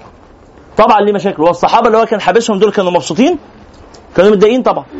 كانوا متضايقين. وهم شايفين إن هو بيحيد عن منهج أبو بكر. وبيحيد عن منهج. كانوا متضايقين. لدرجة إن سيدنا أبو ذر الغفاري يعني آه، عارفين قصته؟ إن هو يعني سيدنا عمر أخرجه. من المدينة راح قعد في البصرة. امير أبو موسى الأشعري اخرجه من البصرة؟ قال لا ما تقعدش. ما تستحملكش اخرجه من البصرة. فرجع المدينة تاني. شوية سيدنا عمر قال لا لا تسكنوا في بلد فيها أحد. تروح تقعد لوحدك في الصحراء. فخد مراته وقعد في خيمة في الصحراء. كمل حياته لغاية ما مات لوحده. وزوجته رضي الله تعالى عنها وأرضاها قاعدة بتدور على حد عشان يغسله ويكفنه لغاية ما مرت قافلة وقالت لهم هذا صاحب رسول الله. طبعا ما ماتش أول ما سيدنا عمر طرده يعني هو قعد في الصحراء وعاش فيها سنين طويلة في الصحراء. والنبي صلى الله عليه وسلم قال له كده. قال له يعني يرحمك الله يا أبا ذر أو قال يرحم الله أبا ذر. يعيش وحده ويموت وحده ويبعث يوم القيامة وحده. ليه؟ لأن سيدنا أبو ذر كان عنده نموذج في في انتقاد الأخطاء. آه، ما احتملوش الناس لم يحتملوه. ليه؟ لكنه كان كان عنده مبدأ كده بيقول عجبت. لمن لا يجد قوت يومه. كيف لا يخرج على الناس شاهرا سيفه مش لاقي تاكل؟ إزاي قاعد في بيتك؟ خد سيفك واطلع. الطريقة دي في الاعتراض. ينفع حد يستحملها؟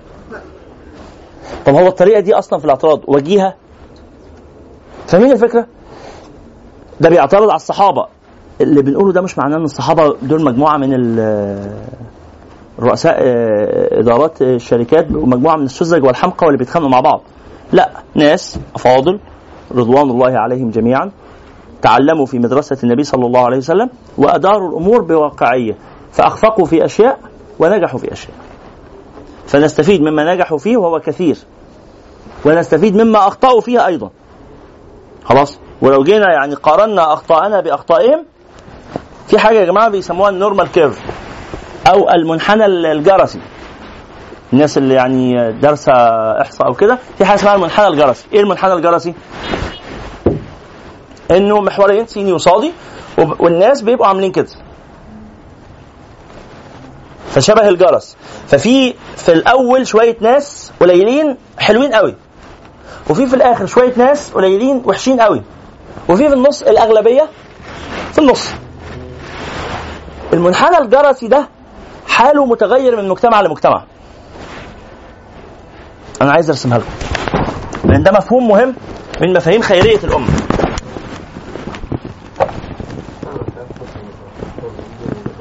آه طبعا بتستخدم مع يعني في إدارة الناس وكل حاجة. إنه آدي محور أهو. خلاص؟ وفي والكيرف عامل كده.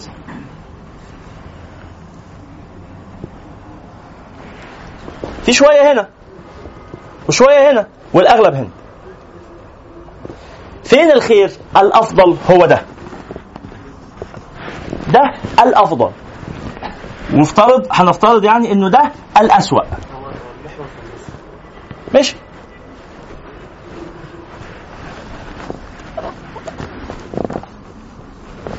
كده حلو؟ لا لا. النص الجرس يعني ال- ال- اللي على الشمال ده المفروض يبقى في النص. آه موجب آه. آه ماشي.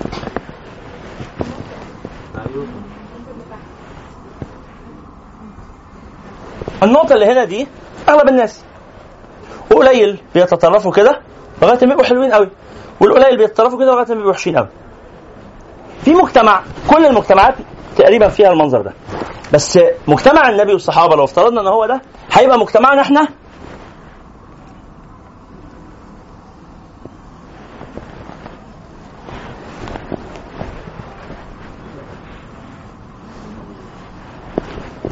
فهمتوا الفكرة؟ إن إحنا كمان عندنا ناس وحشين وعندنا ناس حلوين فهمتوا الفكرة دي؟ وبعدين في مجتمعات تانية عاملة كده وهكذا بقى. فهيفضل شكل الم- المجتمع على بعضه فيه حلو وفيه وحش. بس وحش المجتمع ده لو اتحط في مجتمع تاني ممكن يبقى حلو قوي ما يمنعش إنه في أفراد من المجتمع ده أحسن من أفراد في المجتمع ده. ده ما يمنعش. فمين اللي عايز أقوله إيه؟ يعني جيل الصحابة تفوقوا مش في إن هم معصومين وإلا فقد كانوا يخطئون. لكن تميز جيل الصحابة هو الإيه؟ المعنى العام من الالتزام المجتمعي. المعنى العام من الالتزام المجتمعي. هو ده الذي ميز جيل الصحابة. طيب خلصنا الأسباب الرئيسية. طبعا السبب الأخير في الأسباب الست طبعا يعني إيه آه، عناوين الأسباب التي أدت إلى فتنة عثمان. السبب السادس والأخير هو إحنا قلنا طيب نعيد تاني. قلنا أول حاجة سماح سيدنا عثمان بسفر الصحابة. ثاني حاجة اشتهار سيدنا عثمان بحبه لأقاربه. ثالث حاجة وجود بعض الأقارب ليسوا أهلا آه، آه، للثقة. السبب ال- الرابع لين سيدنا عثمان في معاقبة المسيء خامس حاجة وأخيرا وجود بعض المتربصين للإسلام أو كثير من المتربصين للإسلام زي عبد الله بن سبأ وغيره المنافقين. وجود المنافقين الذين يظهرون الإسلام ويتربصون للإسلام واهله عشان يستغل بقى إنه في خطأ بس المشكلة مش إن في خطأ المشكلة إن إيه كيف يستغل هذا الخطأ ويتضخم ويتنفخ فيه لغاية أما الشرار يبقى يبقى نار طيب حصل إيه بعد كده؟ حصل شوية أحداث إحنا مشينا في الأحداث شوية لغاية ما وصلنا في الزمن إلى مقتل سيدنا عثمان. عفوا مقتل سيدنا علي، اتكلمنا عن مقتل سيدنا علي. مين تولى الحكم بعده؟ سيدنا معاوية. ظهر عندنا حاجة خطيرة بقى. الناس اللي كانوا بيقاتلوا مع سيدنا علي لما سيدنا علي مات عملوا إيه؟ راحوا إلى سيدنا لا راحوا لسيدنا الحسن ابن علي اللي كانوا في صف سيدنا علي لما مات سيدنا علي راحوا إلى سيدنا الحسن ابنه فسيدنا الحسن سنة 41 عمل الاتفاق اللي اسمه عام الجماعة خلاص نرجع تاني جسد واحد. أيها الناس إحنا كلنا مع معاوية ومفيش مانع من إمامة المفضول مع وجود الفاضل. وطبعا سيدنا الحسن طبعا أحسن من معاوية بس خلاص سيدنا الحسن موافق على حكم. معاوية خلي معاوية يحكم. عاش سيدنا الحسن من سنة 41 إلى سنة 50 مات سيدنا الحسن. فضل سيدنا معاوية مستمر في الحكم. بعدها ب 10 سنين كمان مات سنة 60 وخلى ال- ال- اللي يحكم من بعده هو سي هو يزيد الملعون يزيد بن معاويه في الوقت ده خرج سيدنا عثمان وحكينا قصته ومقتله رضي الله تعالى عنه في كربلاء وفي أحداث كثيره سيدنا الحسين رضي الله تعالى عنه سنة 60 سنة 61 قتل سيدنا الحسين في كربلاء ومشاعر الناس على آخرها. مشاعر الناس على آخرها ليه؟ عشان علي قتل. الحسن مات مات. وفي شبهة إنه قتل بيقولوا عليه اتسم بس دي أقوال لم تثبت يعني. لم تثبت. بس مات. والحسين قتل. مش بس كده بقى. ده ده معاوية أمر خطباء المنابر بسب علي ومن معه. وقد كان. معاوية. بسب علي بسب علي ومن معه.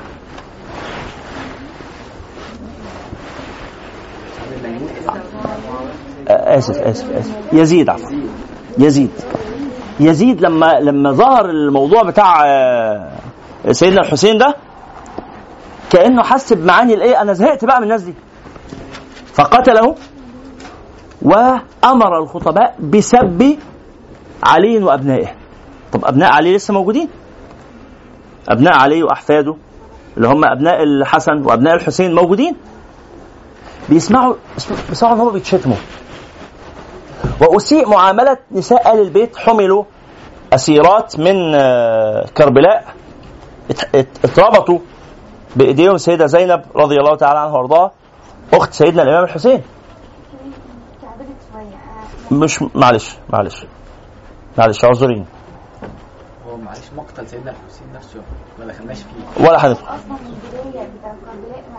ماشي ما إحنا إحنا قلنا المرة اللي قبل اللي فاتت ان المساحة دي هنتجاوزها كلها. خلاص؟ عشان أنا عايز أدخل إلى ما بعدها من أفكار. بغض النظر عن التفاصيل التاريخية. أنا ما حكيتش مقتل الحسين وما حكيتش موقعة الجمل وما حكيتش موقعة صفين. لأنه أنا قلت لكم إخواننا الكرام معلش اعذرني.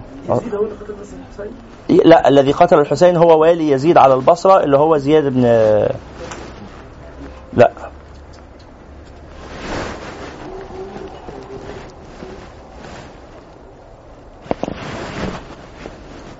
زي- لا أذكر. مش زياد بن أبيه. لا. زياد بن هو أكيد. اما حملوا له الراس الكريمه كانت مع السيده زينب وقعد يعبس بالراس فقالت له الراس ده كان سيدنا لا لا لا لا, اللي حضرتك اللي حضرتك بتحكيه ده كان يزيد نفسه. يزيد بن معاويه اللي عمل الموقف ده. لا مين كان وليه على البصرة؟ أنا لا أذكر اسم وليه على البصرة. لا أذكر اسم وليه على البصرة الآن.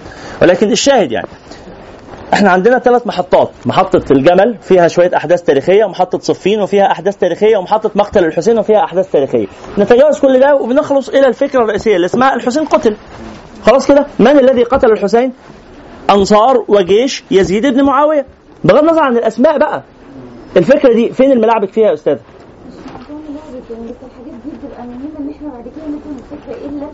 اللبس اللي حصل إنه الحسين خارج. أنا قلت قلت ده المره اللي قبل فاتت الحسين عليه السلام خارج من ال ال من المدينة كان في المدينة. أهل العراق أرسلوا له وقالوا إيه نحن معك. ننصرك ونؤيدك. وأنت أولى الناس بالخلافة بعد وفاة معاوية. ان إحنا كنا صابرين على حكم معاوية من باب انه خلاص اتفقت كلمة المسلمين والحسن أخوك ومعاوية واتفقوا. خلاص. مات معاوية يبقى انت الاولى بالخلافه فخرج سيدنا الحسين استجابة لدعوة العراق أهل العراق. فلما وصل إلى العراق خرج له. آه، الفرزدق شاعر وقال له يا أمير المؤمنين. قال له يا آه، آه، يا أبا عبد الله. سيدنا الحسين. قال يا أبا عبد الله إن قلوب أهل العراق معك وسيوفهم عليك. يعني إيه قلوبهم معك وسيوفهم عليك يعني هم من قلبهم بيحبوك بس في الحقيقة هم لن ينصروك إنما سينصرون آه، يزيد بن معاوية ليه؟ لأن جيشه أقوى ولأن معه من المال ما يوسع به عليهم وليس معك مال. في النهاية أهل العراق غدروا جيش العراق غدر بسيدنا الحسين. قتل سيدنا الحسين، قتل معاه مجموعة كبيرة من أهل بيته. خلاص؟ وقصته يعني فيها فيها مآسي كثيرة جدا جدا من الظلم والاضطهاد الذي تعرض له. لدرجة إنه دي يعني دي, دي لحظة خطيرة. لحظة خطيرة، لحظة مقتل سيدنا الحسين دي لحظة بتهيج المشاعر. خلاص إيه عبيد الله بن زياد عبيد الله بن زياد بالضبط عبيد الله بن زياد والي على البصر والي سيدنا والي اسمه إيه ده يزيد بن معاوية بن والي والي يزيد بن معاويه يزيد بن معاويه بيحكم. فين فين مقر حكم يزيد يا جماعة؟ في الشام في دمشق. مقر حكم يزيد في دمشق. والي على على العراق على البصرة اللي هو عبيد الله بن يزيد. هذا هو الذي قاد جيشا حاصر سيدنا الحسين. لدرجة إنه سيد خلاص سيدنا الحسين رأى أنه ليس معه إلا سبعين من أنصاره. سبعين من أنصاره. خلاص الباقيين كلهم يعني تركوه طبعا هو عالم أنه مقتول لا محل فعرض على اسمه إيه ده؟ عبيد الله بن يزيد قال له آه نرجع إلى المدينة خلاص انتهى الأمر. نرجع إلى المدينة. أو أتوجه إلى ثغور المسلمين. فأقاتل آه، آه، فأقاتل الروم. خلاص خلاص يعني كده السيف رفع فأرفع سيفي على الروم لا أرفعه عليكم. كملوا خلاص. واضح إن أنا ليس لي أنصار. فرفض هذا ورفض ذاك نخبط هناك بس خبطة كده عشان نسوي شكرا جزيلا. فرفض آه، عبيد الله بن يزيد هذا الملعون رفض آه، آه، عودة سيدنا الحسين ومن معه إلى المدينة كما رفض أن يتحرك إلى الشام وحاصره. لدرجة أن سيدنا سيدنا الحسين في المساء قال لأهل بيته الحاضرين من الرجال والنساء قال انصرفوا أنتم فإني لا أراني إلا مقتولا غدا. خلاص. طبعا أصروا إن هم لا يتركوه وفضلوا معاه لغاية لما قتلوا قتل سيدنا الحسين وقتل معه اهله كثير من أهل بيته وأخذت السبايا أخذت النساء نساء أهل البيت حفيدات رسول الله صلى الله عليه وسلم سيدنا زينب أخت الحسين آه، زينب بنت فاطمة وزينب بنت علي آه، رضي الله تعالى عنها وأرضاها اللي هي مدفونة عندنا هنا شرف شرف الله تع- تع- تعالى أرض مصر بجثمانها الطيب آه، بقيت في مصر آخر حياتها وماتت فيها ودفنت فيها. هذه زينب ليست زينب بنت النبي. آه إنما زينب بن الحسين رضي الله تعالى أخت الحسين رضي الله تعالى عنها وأرضاها. وهي التي كانت تصرخ وسيدنا الحسين يقتل وتقول وحسينه ولدرجة أنه رضي الله تعالى عنه وارضاه وهو يموت كان يعني يصرخ فيهم أنه يريد الماء ومنعوه أن يشرب الماء. بالظلم الذي حدث. وأحداث أخرى كثيرة. أنا أردت أن أتجاوز كل هذا لأنه فعلا مهيج للمشاعر ومؤلم وقاسي لكن يعني ضروري نعرفه الخلاصة قتل سيدنا الحسين رضي الله تعالى عنه وارضاه وارتقى إلى ربه تعالى شهيدا وسيد الشهداء في الجنة. لكن استمر يزيد الملعون هذا في سب آه، علي وأبناء علي وأمر الناس على المنابر بذلك. وأصبحت هذه عادة أموية إنه أي حد يحكم من بني أمية فاكرين الحكماء حكام بني أمية؟ اتكلمنا عنهم المرة اللي فاتت. اللي هو بعد آه، يزيد هذا حكم ابنه معاوية بن يزيد شوية وبعدين حكم آه، مروان بن الحكم وبعدين عبد الملك بن مروان وبعدين بقيه السلسلة. استمروا في ظلمهم هذا وكانوا يضطهدون آل البيت اضطهادا شديدا ويسبون عليا ومن معه على المنابر حتى جاء سيدنا عمر بن عبد العزيز رضي الله تعالى عنه وأرضاه فأبطل هذه العادة الخبيثة عمر بن عبد العزيز من, من البيت الأموي ولكنه رجل آه، صالح. وحكم قعد في الحكم بس سنتين وأربع شهور يعني فترة قليلة جدا ولكن كانت ليه في إصلاحات كثيره وأنتم عارفينها وأبطل هذه العادة وجعل الناس بدل ما كانوا يختموا الخطبة بالدعاء لمعاوية وآل بيته و و و وسب آه، علي رضي الله تعالى وأرضاه وآل بيته استبدل هذا بقول الله سبحانه وتعالى إن الله يأمر بالعدل والإحسان وإيتاء ذي القربى وينهى عن الفحشاء والمنكر والبغي يعظكم لعلكم تذكرون. ومن يومها إلى الآن أصبحت هذه السنة في وعادة يعني سنة بمعنى عادة في ختام الخطبة إن الخطيب يقول هذا بدل من الدعاء على أحد أو سب أحد. آه، الدعاء آه، ذكر الله يعني الآية العامة إن الله يأمر بالعدل والإحسان وإيتاء ذي القربى. وظهر مصطلح في الوقت ده اسمه مصطلح النواصب ومصطلح ثاني اسمه مصطلح الروافض. الروافض اللي هم الشيعة. الشيعة. سموا بالروافض لأنهم رفضوا حكم الأمويين والظلم الذي يقوم به الاموي الأمويون تجاه آل البيت. فسموا بالروافض. مرة أخرى الروافض من هم الروافض؟ الروافض هم الشيعة. لماذا سموا بالروافض؟ لأنهم رفضوا خلافة أبي بكر وعمر اولا. لأنهم رفضوا خلافة أبي بكر وعمر وعثمان طبعا. رأوا أن علي أولى بالخلافة. والأهم من ذلك اللي ظهر اللي خلى المصطلح ده يظهر بقى مصطلح الروافض أو مصطلح الرفض خلاص؟ إيه اللي رفضوه؟ رفضوا الإيذاء والظلم الذي يتعرض له آل البيت. ظهر في وقت يزيد. المصطلح ده ظهر في وقت يزيد. ابن معاوية. خلاص كده؟ فبقى عندي روافض. على الناحية الثانية كان في ناس تانيين متطرفين برضو اسمهم النواصب. النواصب. مين النواصب؟ هم الذين ناصبوا سيدنا علي وآل بيته العداء. أعداء علي ومن معه. بحجة أو بزعم إن هم سنة يعني كأن هي دي السنة.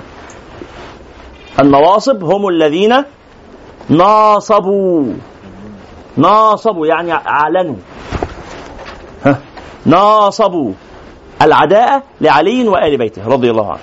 يعني يعتبر السيدة عائشة من النواصب لا طبعا لأن السيدة عائشة رضي الله تعالى عنها وأرضاها لما خلصت موقعة الجمل راح لها سيدنا علي في خيمتها فقالت والله ما أردت الا الإصلاح. فقال والله ما قال هو قال رد عليها بنفس الجملة قال وأنا والله ما أردت الا الإصلاح غفر الله لك يا أمة. فقالت ممكن أكمل؟ فقالت فقال غفر الله لك يا أمة فقالت وغفر الله لك وحملها على جمل إلى على جملها مكرمة إلى المدينة. وبالتالي فلم يكن هناك بين سيدنا علي وسي والسيدة عائشة عداء. اتفضلي عند حضرتك سؤال. يعني ده إيه بقى في أثناء يزيد بن معاوية ولا في أثناء آه، الحسن والحسين؟ يعني المصطلحين دول مصطلح النواصب ومصطلح الروافض ظهر في وقت يزيد بن معاوية ومن جاء بعده.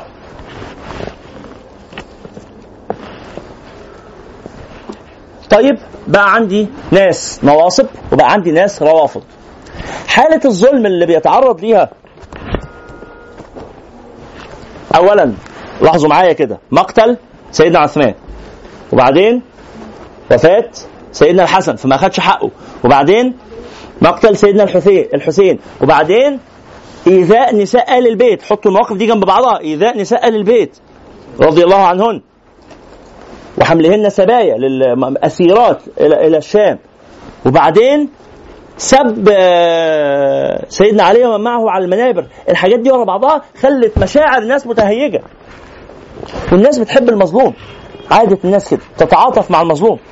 فظهر تحت عنوان التعاطف مع ظلم أهل البيت رضوان الله تعالى عليهم ظهر فكرة الرفض الذي أدى بعد شوية إلى تكوين مجموعة هي هي بتقول إحنا رافضين الظلم اللي يتعرض ليه أهل البيت طب ماشي. وإحنا كمان رافضينه على فكرة. على إحنا بقى لما بنقول السنة في ناس بيدعوا إن هم من السنة بيقولوا لأ كانوا يستحقوا اللي حصل لهم فاهمين الفكرة دي؟ بس النواصب دول قليلين قوي. الشيعة دلوقتي بيقولوا على على أهل السنة نواصب. الشيعة دلوقتي بيقولوا على أهل السنة نواصب. هو أهل السنة دلوقتي نواصب ولا لأ؟ طيب. ساعتها كان في فعلا في نواصب وكانوا بيقولوا إن هم من السنة والصواب أنهم ليسوا من السنة والصواب أنهم ليسوا من السنة استمر الوضع على ذلك فترة قلنا زي آه، لغاية لما جاء آه، عمرو آه، عمر بن عبد العزيز وأبطل هذه العادة ومن ساعتها إلى الآن خلاص لم يعد الناس إلى هذه العادة الخبيثة. حصل بعدين حاجة مهمة بقى. الشيعة فضلوا اللي هم أشياء عليه اللي هم أنصار عليه وأبنائه فضلوا على هذه الفكرة وبدأت أفكارهم تتطور. إيه الأفكار الرئيسية؟ إحنا قلنا المرة اللي فاتت الأفكار الرئيسية لل... للإمامية. هل تذكرون؟ ها. أول فكرة رئيسية عندهم عصمة الأئمة. الأول قبل عصمة الأئمة. الفكرة الرئيسية عند الشيعة كلهم أن الإمام أن اختيار الإمام يكون بالنص. لو سمحتوا اللي ما كتبش الأفكار دي ورا بعضها كده يكتبها ورا بعضها عشان تبقى واضحه. خلاصه. حتى الآن طبعا الخلاصة دي هنزود عليها لسه شوية. الخلاصة حتى الآن إنه الفكرة الرئيسية عند الشيعة اللي قلناها في تعريفهم المرة اللي فاتت الشيعة بطوائفهم المختلفة يرون أن عليا ومن معه أولى الناس بالإمامة بعد النبي. دي الفكرة الأولى.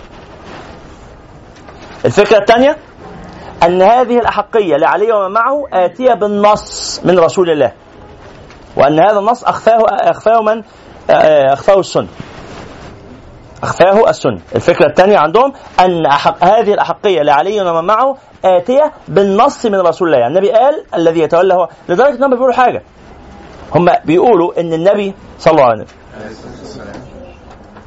أن النبي صلى الله عليه وسلم قال الإمام بعدي علي ثم الحسن ثم الحسين ثم علي زين العابدين ثم محمد الباقر. ثم جعفر الصادق. سماهم. الشيعة بيقولوا أن النبي صلى الله عليه وسلم سماهم. إلى الإمام ال 12 ثم سكت. ثم سكت. صلى الله عليه وسلم. وطبعا هذا دي دي نمرة اثنين أو دي نمرة ثلاثة خليها نمرة ثلاثة عشان نفصل. يبقى رقم الفكرة الأولى. علي ومن معه أولى الناس بالإمامة. الفكرة الثانية هذه الأحقية جاءت بالنص. الفكرة الثالثة نص رسول الله على الأئمة ال 12 بأسمائهم. وطبعا هذا الحديث لما بيقولوا حديث مكذوب هذا لم يقوله الرسول. لكنهم يقولون هذا. الفكرة الرابعة أن هؤلاء الأئمة معصومون من الخطأ. لا يخطئون حماهم الله وعصمهم الله من الخطأ. يقول الأئمة عليهم السلام. خلاص كده؟ طبعا. آه طبعا نقول عليه السلام. إحنا بالمناسبة لما لما بنتكلم عن عن سيدنا علي طبعا نقول علي عليه السلام. والحسن عليه السلام والحسين عليه السلام. والإمام البخاري رضي الله تعالى وأرضاه في كتابه في صحيحه كلما جاء إلى ذكر سيدنا الحسين يقول الحسين عليه السلام. فطبعا وإحنا في الصلاة في كل صلاة نصلي على النبي وعلى آل النبي. اللهم صل على سيدنا محمد وعلى آل سيدنا محمد كما صليت على سيدنا إبراهيم وعلى آل سيدنا إبراهيم إنك حميد مجيد. وبارك على سيدنا محمد وعلى آل سيدنا محمد. يعني حب آل البيت حاجة أساسية. بس هو عارفين لما تبقى المشاعر متوترة؟ أنتوا فاهمين الفكرة دي؟ تخيلوا كده إحنا مع بعض هنا وبعدين إيه؟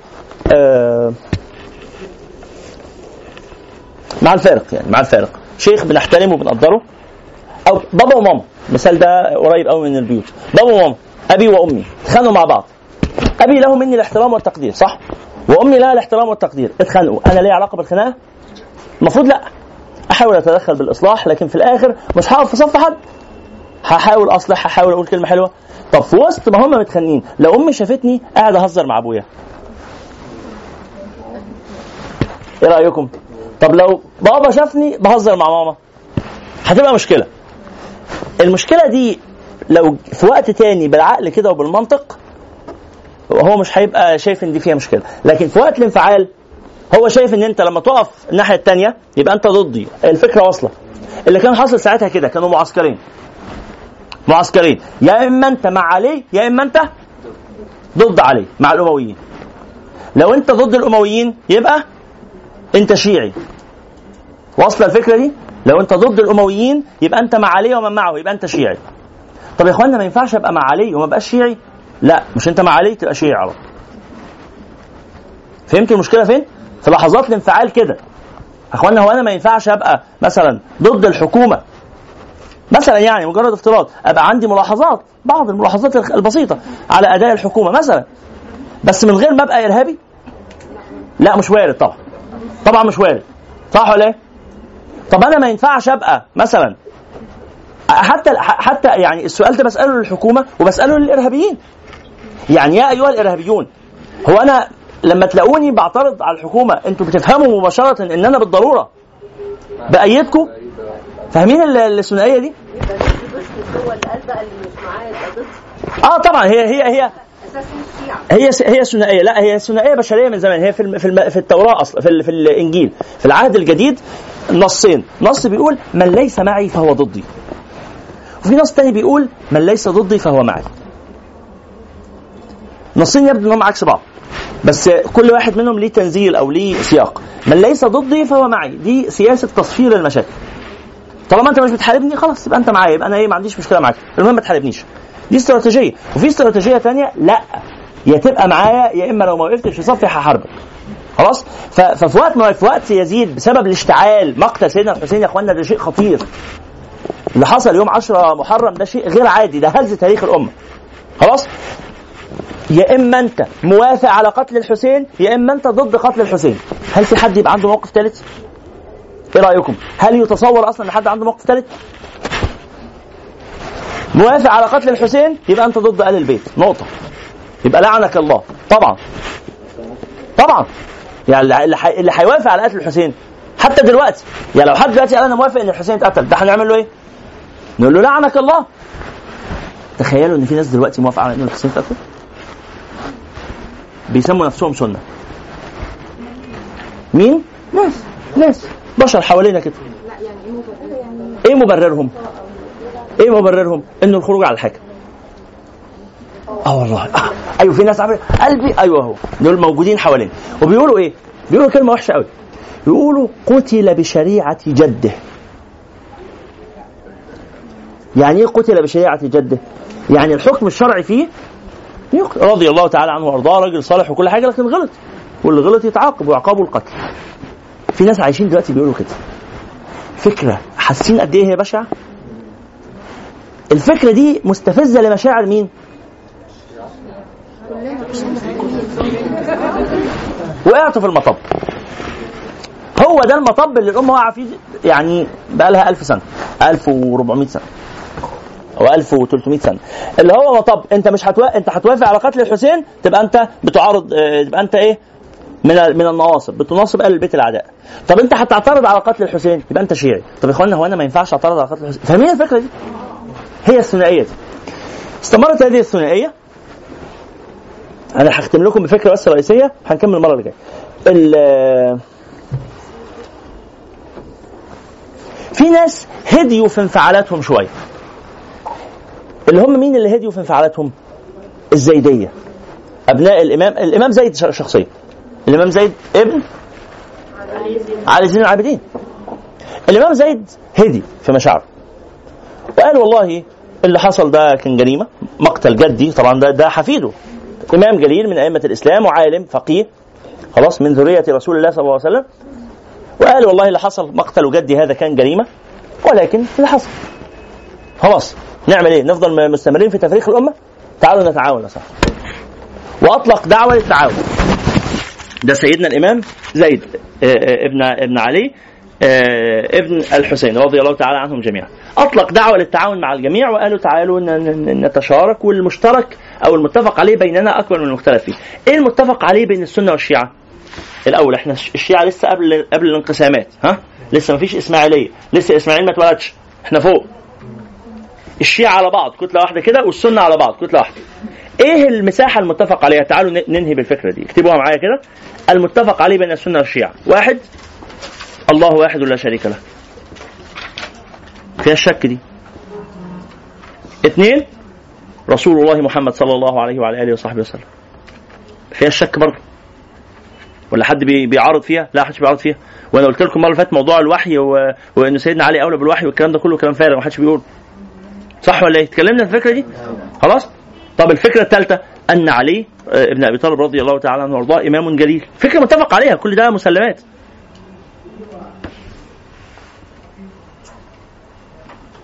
طب إيه تاني متفق عليه؟ الأركان الخمسة للإسلام. كلنا نشهد أن لا إله إلا الله رسول الله، كلنا بنصلي وكلنا بنصوم وكلنا بنزكي وكلنا بنحج. بنحج لنفس البيت، بنتوجه إلى نفس القبلة، كلنا زي بعض. الأركان الخمسة. طيب دي كده كام فكرة؟ كام نقطة؟ أربعة. النقطة ال- ال- الخامسة كلنا مؤمنين باليوم الآخر. الإيمان باليوم الآخر وبالملائكه والجنة والنار إلى آخره. طيب الفكرة الخامسة إن كلنا مؤمنين الستة كلنا مؤمنين بأهمية الجهاد في سبيل الله، أهمية آه، جهاد الكفار. كلنا عارفين إن إحنا لازم الأمة تبقى قوية، مفيش حد بيجادل في ده. طب إيه تاني نقطة اتفاق؟ إن كلنا مؤمنين بوجوب دعوة غير الإسلام إلى الإسلام. نقول للناس يا إخواننا اشهدوا أن لا إله إلا الله محمد رسول الله. تعليم الناس ونشر الدعوة ونشر العلم والكلام ده كلنا مؤمنين. كم فكرة؟ سبع أفكار. السبع أفكار دول في حد بينكرهم من السنة أو من الشيعة؟ لا. ممكن. اكتبوا الجملة دي بقى. دعوة سيدنا زيد كانت نجتمع فيما اتفقنا عليه. تعالوا نتعاون. بس كده. نجتمع فيما اتفقنا عليه. الدعوة دي بتاعت تعالوا نجتمع فيما اتفقنا عليه. واجهت أنصار. أو لقيت أنصار. وواجهت أعداء. مين أعدائها؟ فريقين. من الشيعة اللي بيقولوا له أنت بتموت القضية والسنة اللي بيقولوا له انت انت شيعي فهمتوا المشكلة فين؟ لازم تقول إنه أبو بكر وعمر أولى الناس بالإمامة بعد النبي. نقطة الخلاف هي إيه؟ إحنا كتبنا نقط الخلاف؟ أنتوا كاتبينها لسه حالا هو لي لأ كتبناها كم نقطة؟ أربع نقاط. كلهم تجمعهم كلمة واحدة بس. الإمامة. الإمامة. يبقى إحنا متفقين في حاجات كتير ومختلفين في الإمامة. على أهمية الإمامة. السنة. قالوا له لازم إيه تقول إن أبو بكر وعمر أولى بالخلافة. ومش بس كده. ده أنت لازم تشتم آه، عليه وآل بيته. السنة. بس مش السنة بقى. النواصب من السنة. في الآخر الخطاب القائم على التحريض وال- وال- والتجاذب والانقسام. انت لازم تبقى هنا 100% لازم هنا 100% الدعوة دي كانت دعوة واعدة جدا جدا لكن فشلت. فشلت. حصل إيه من بعدها؟ حصل تطور خطير. جعفر الصادق رضي الله تعالى عنه وأرضاه ليه قصة؟ ده شخص محوري جدا ومركزي جدا. فهنقف المرة اللي جاية معاه شوية. انه جدير بالتوقف ثم جعفر بن صادق كان كان فرصة تانية للتوحد. كان فرصة للاجتماع. وبرضه للأسف هذه الفرصة أهدرت. وبعدين وصلنا بقى لموسى الكاظم وإسماعيل حصل فرقة داخلية بقى. الشيعة نفسهم بدأ يبقى بينهم انقسامات والعملية بتتفتت. العملية بتتفتت. فعملية التفتيت دي هنعلق عليها ونناقشها المرة اللي جاية إن شاء الله. بعتذر لو كان في أسئلة ما جاوبتش عليها أرجو إن أنتم تكتبوها في ورقة وهنبدأ اللقاء اللي جاي بالإجابة عن الأسئلة إن شاء الله. سبحانك اللهم وبحمدك أشهد أن لا إله إلا أنت أستغفرك وأتوب إليك. والسلام عليكم ورحمة الله وبركاته.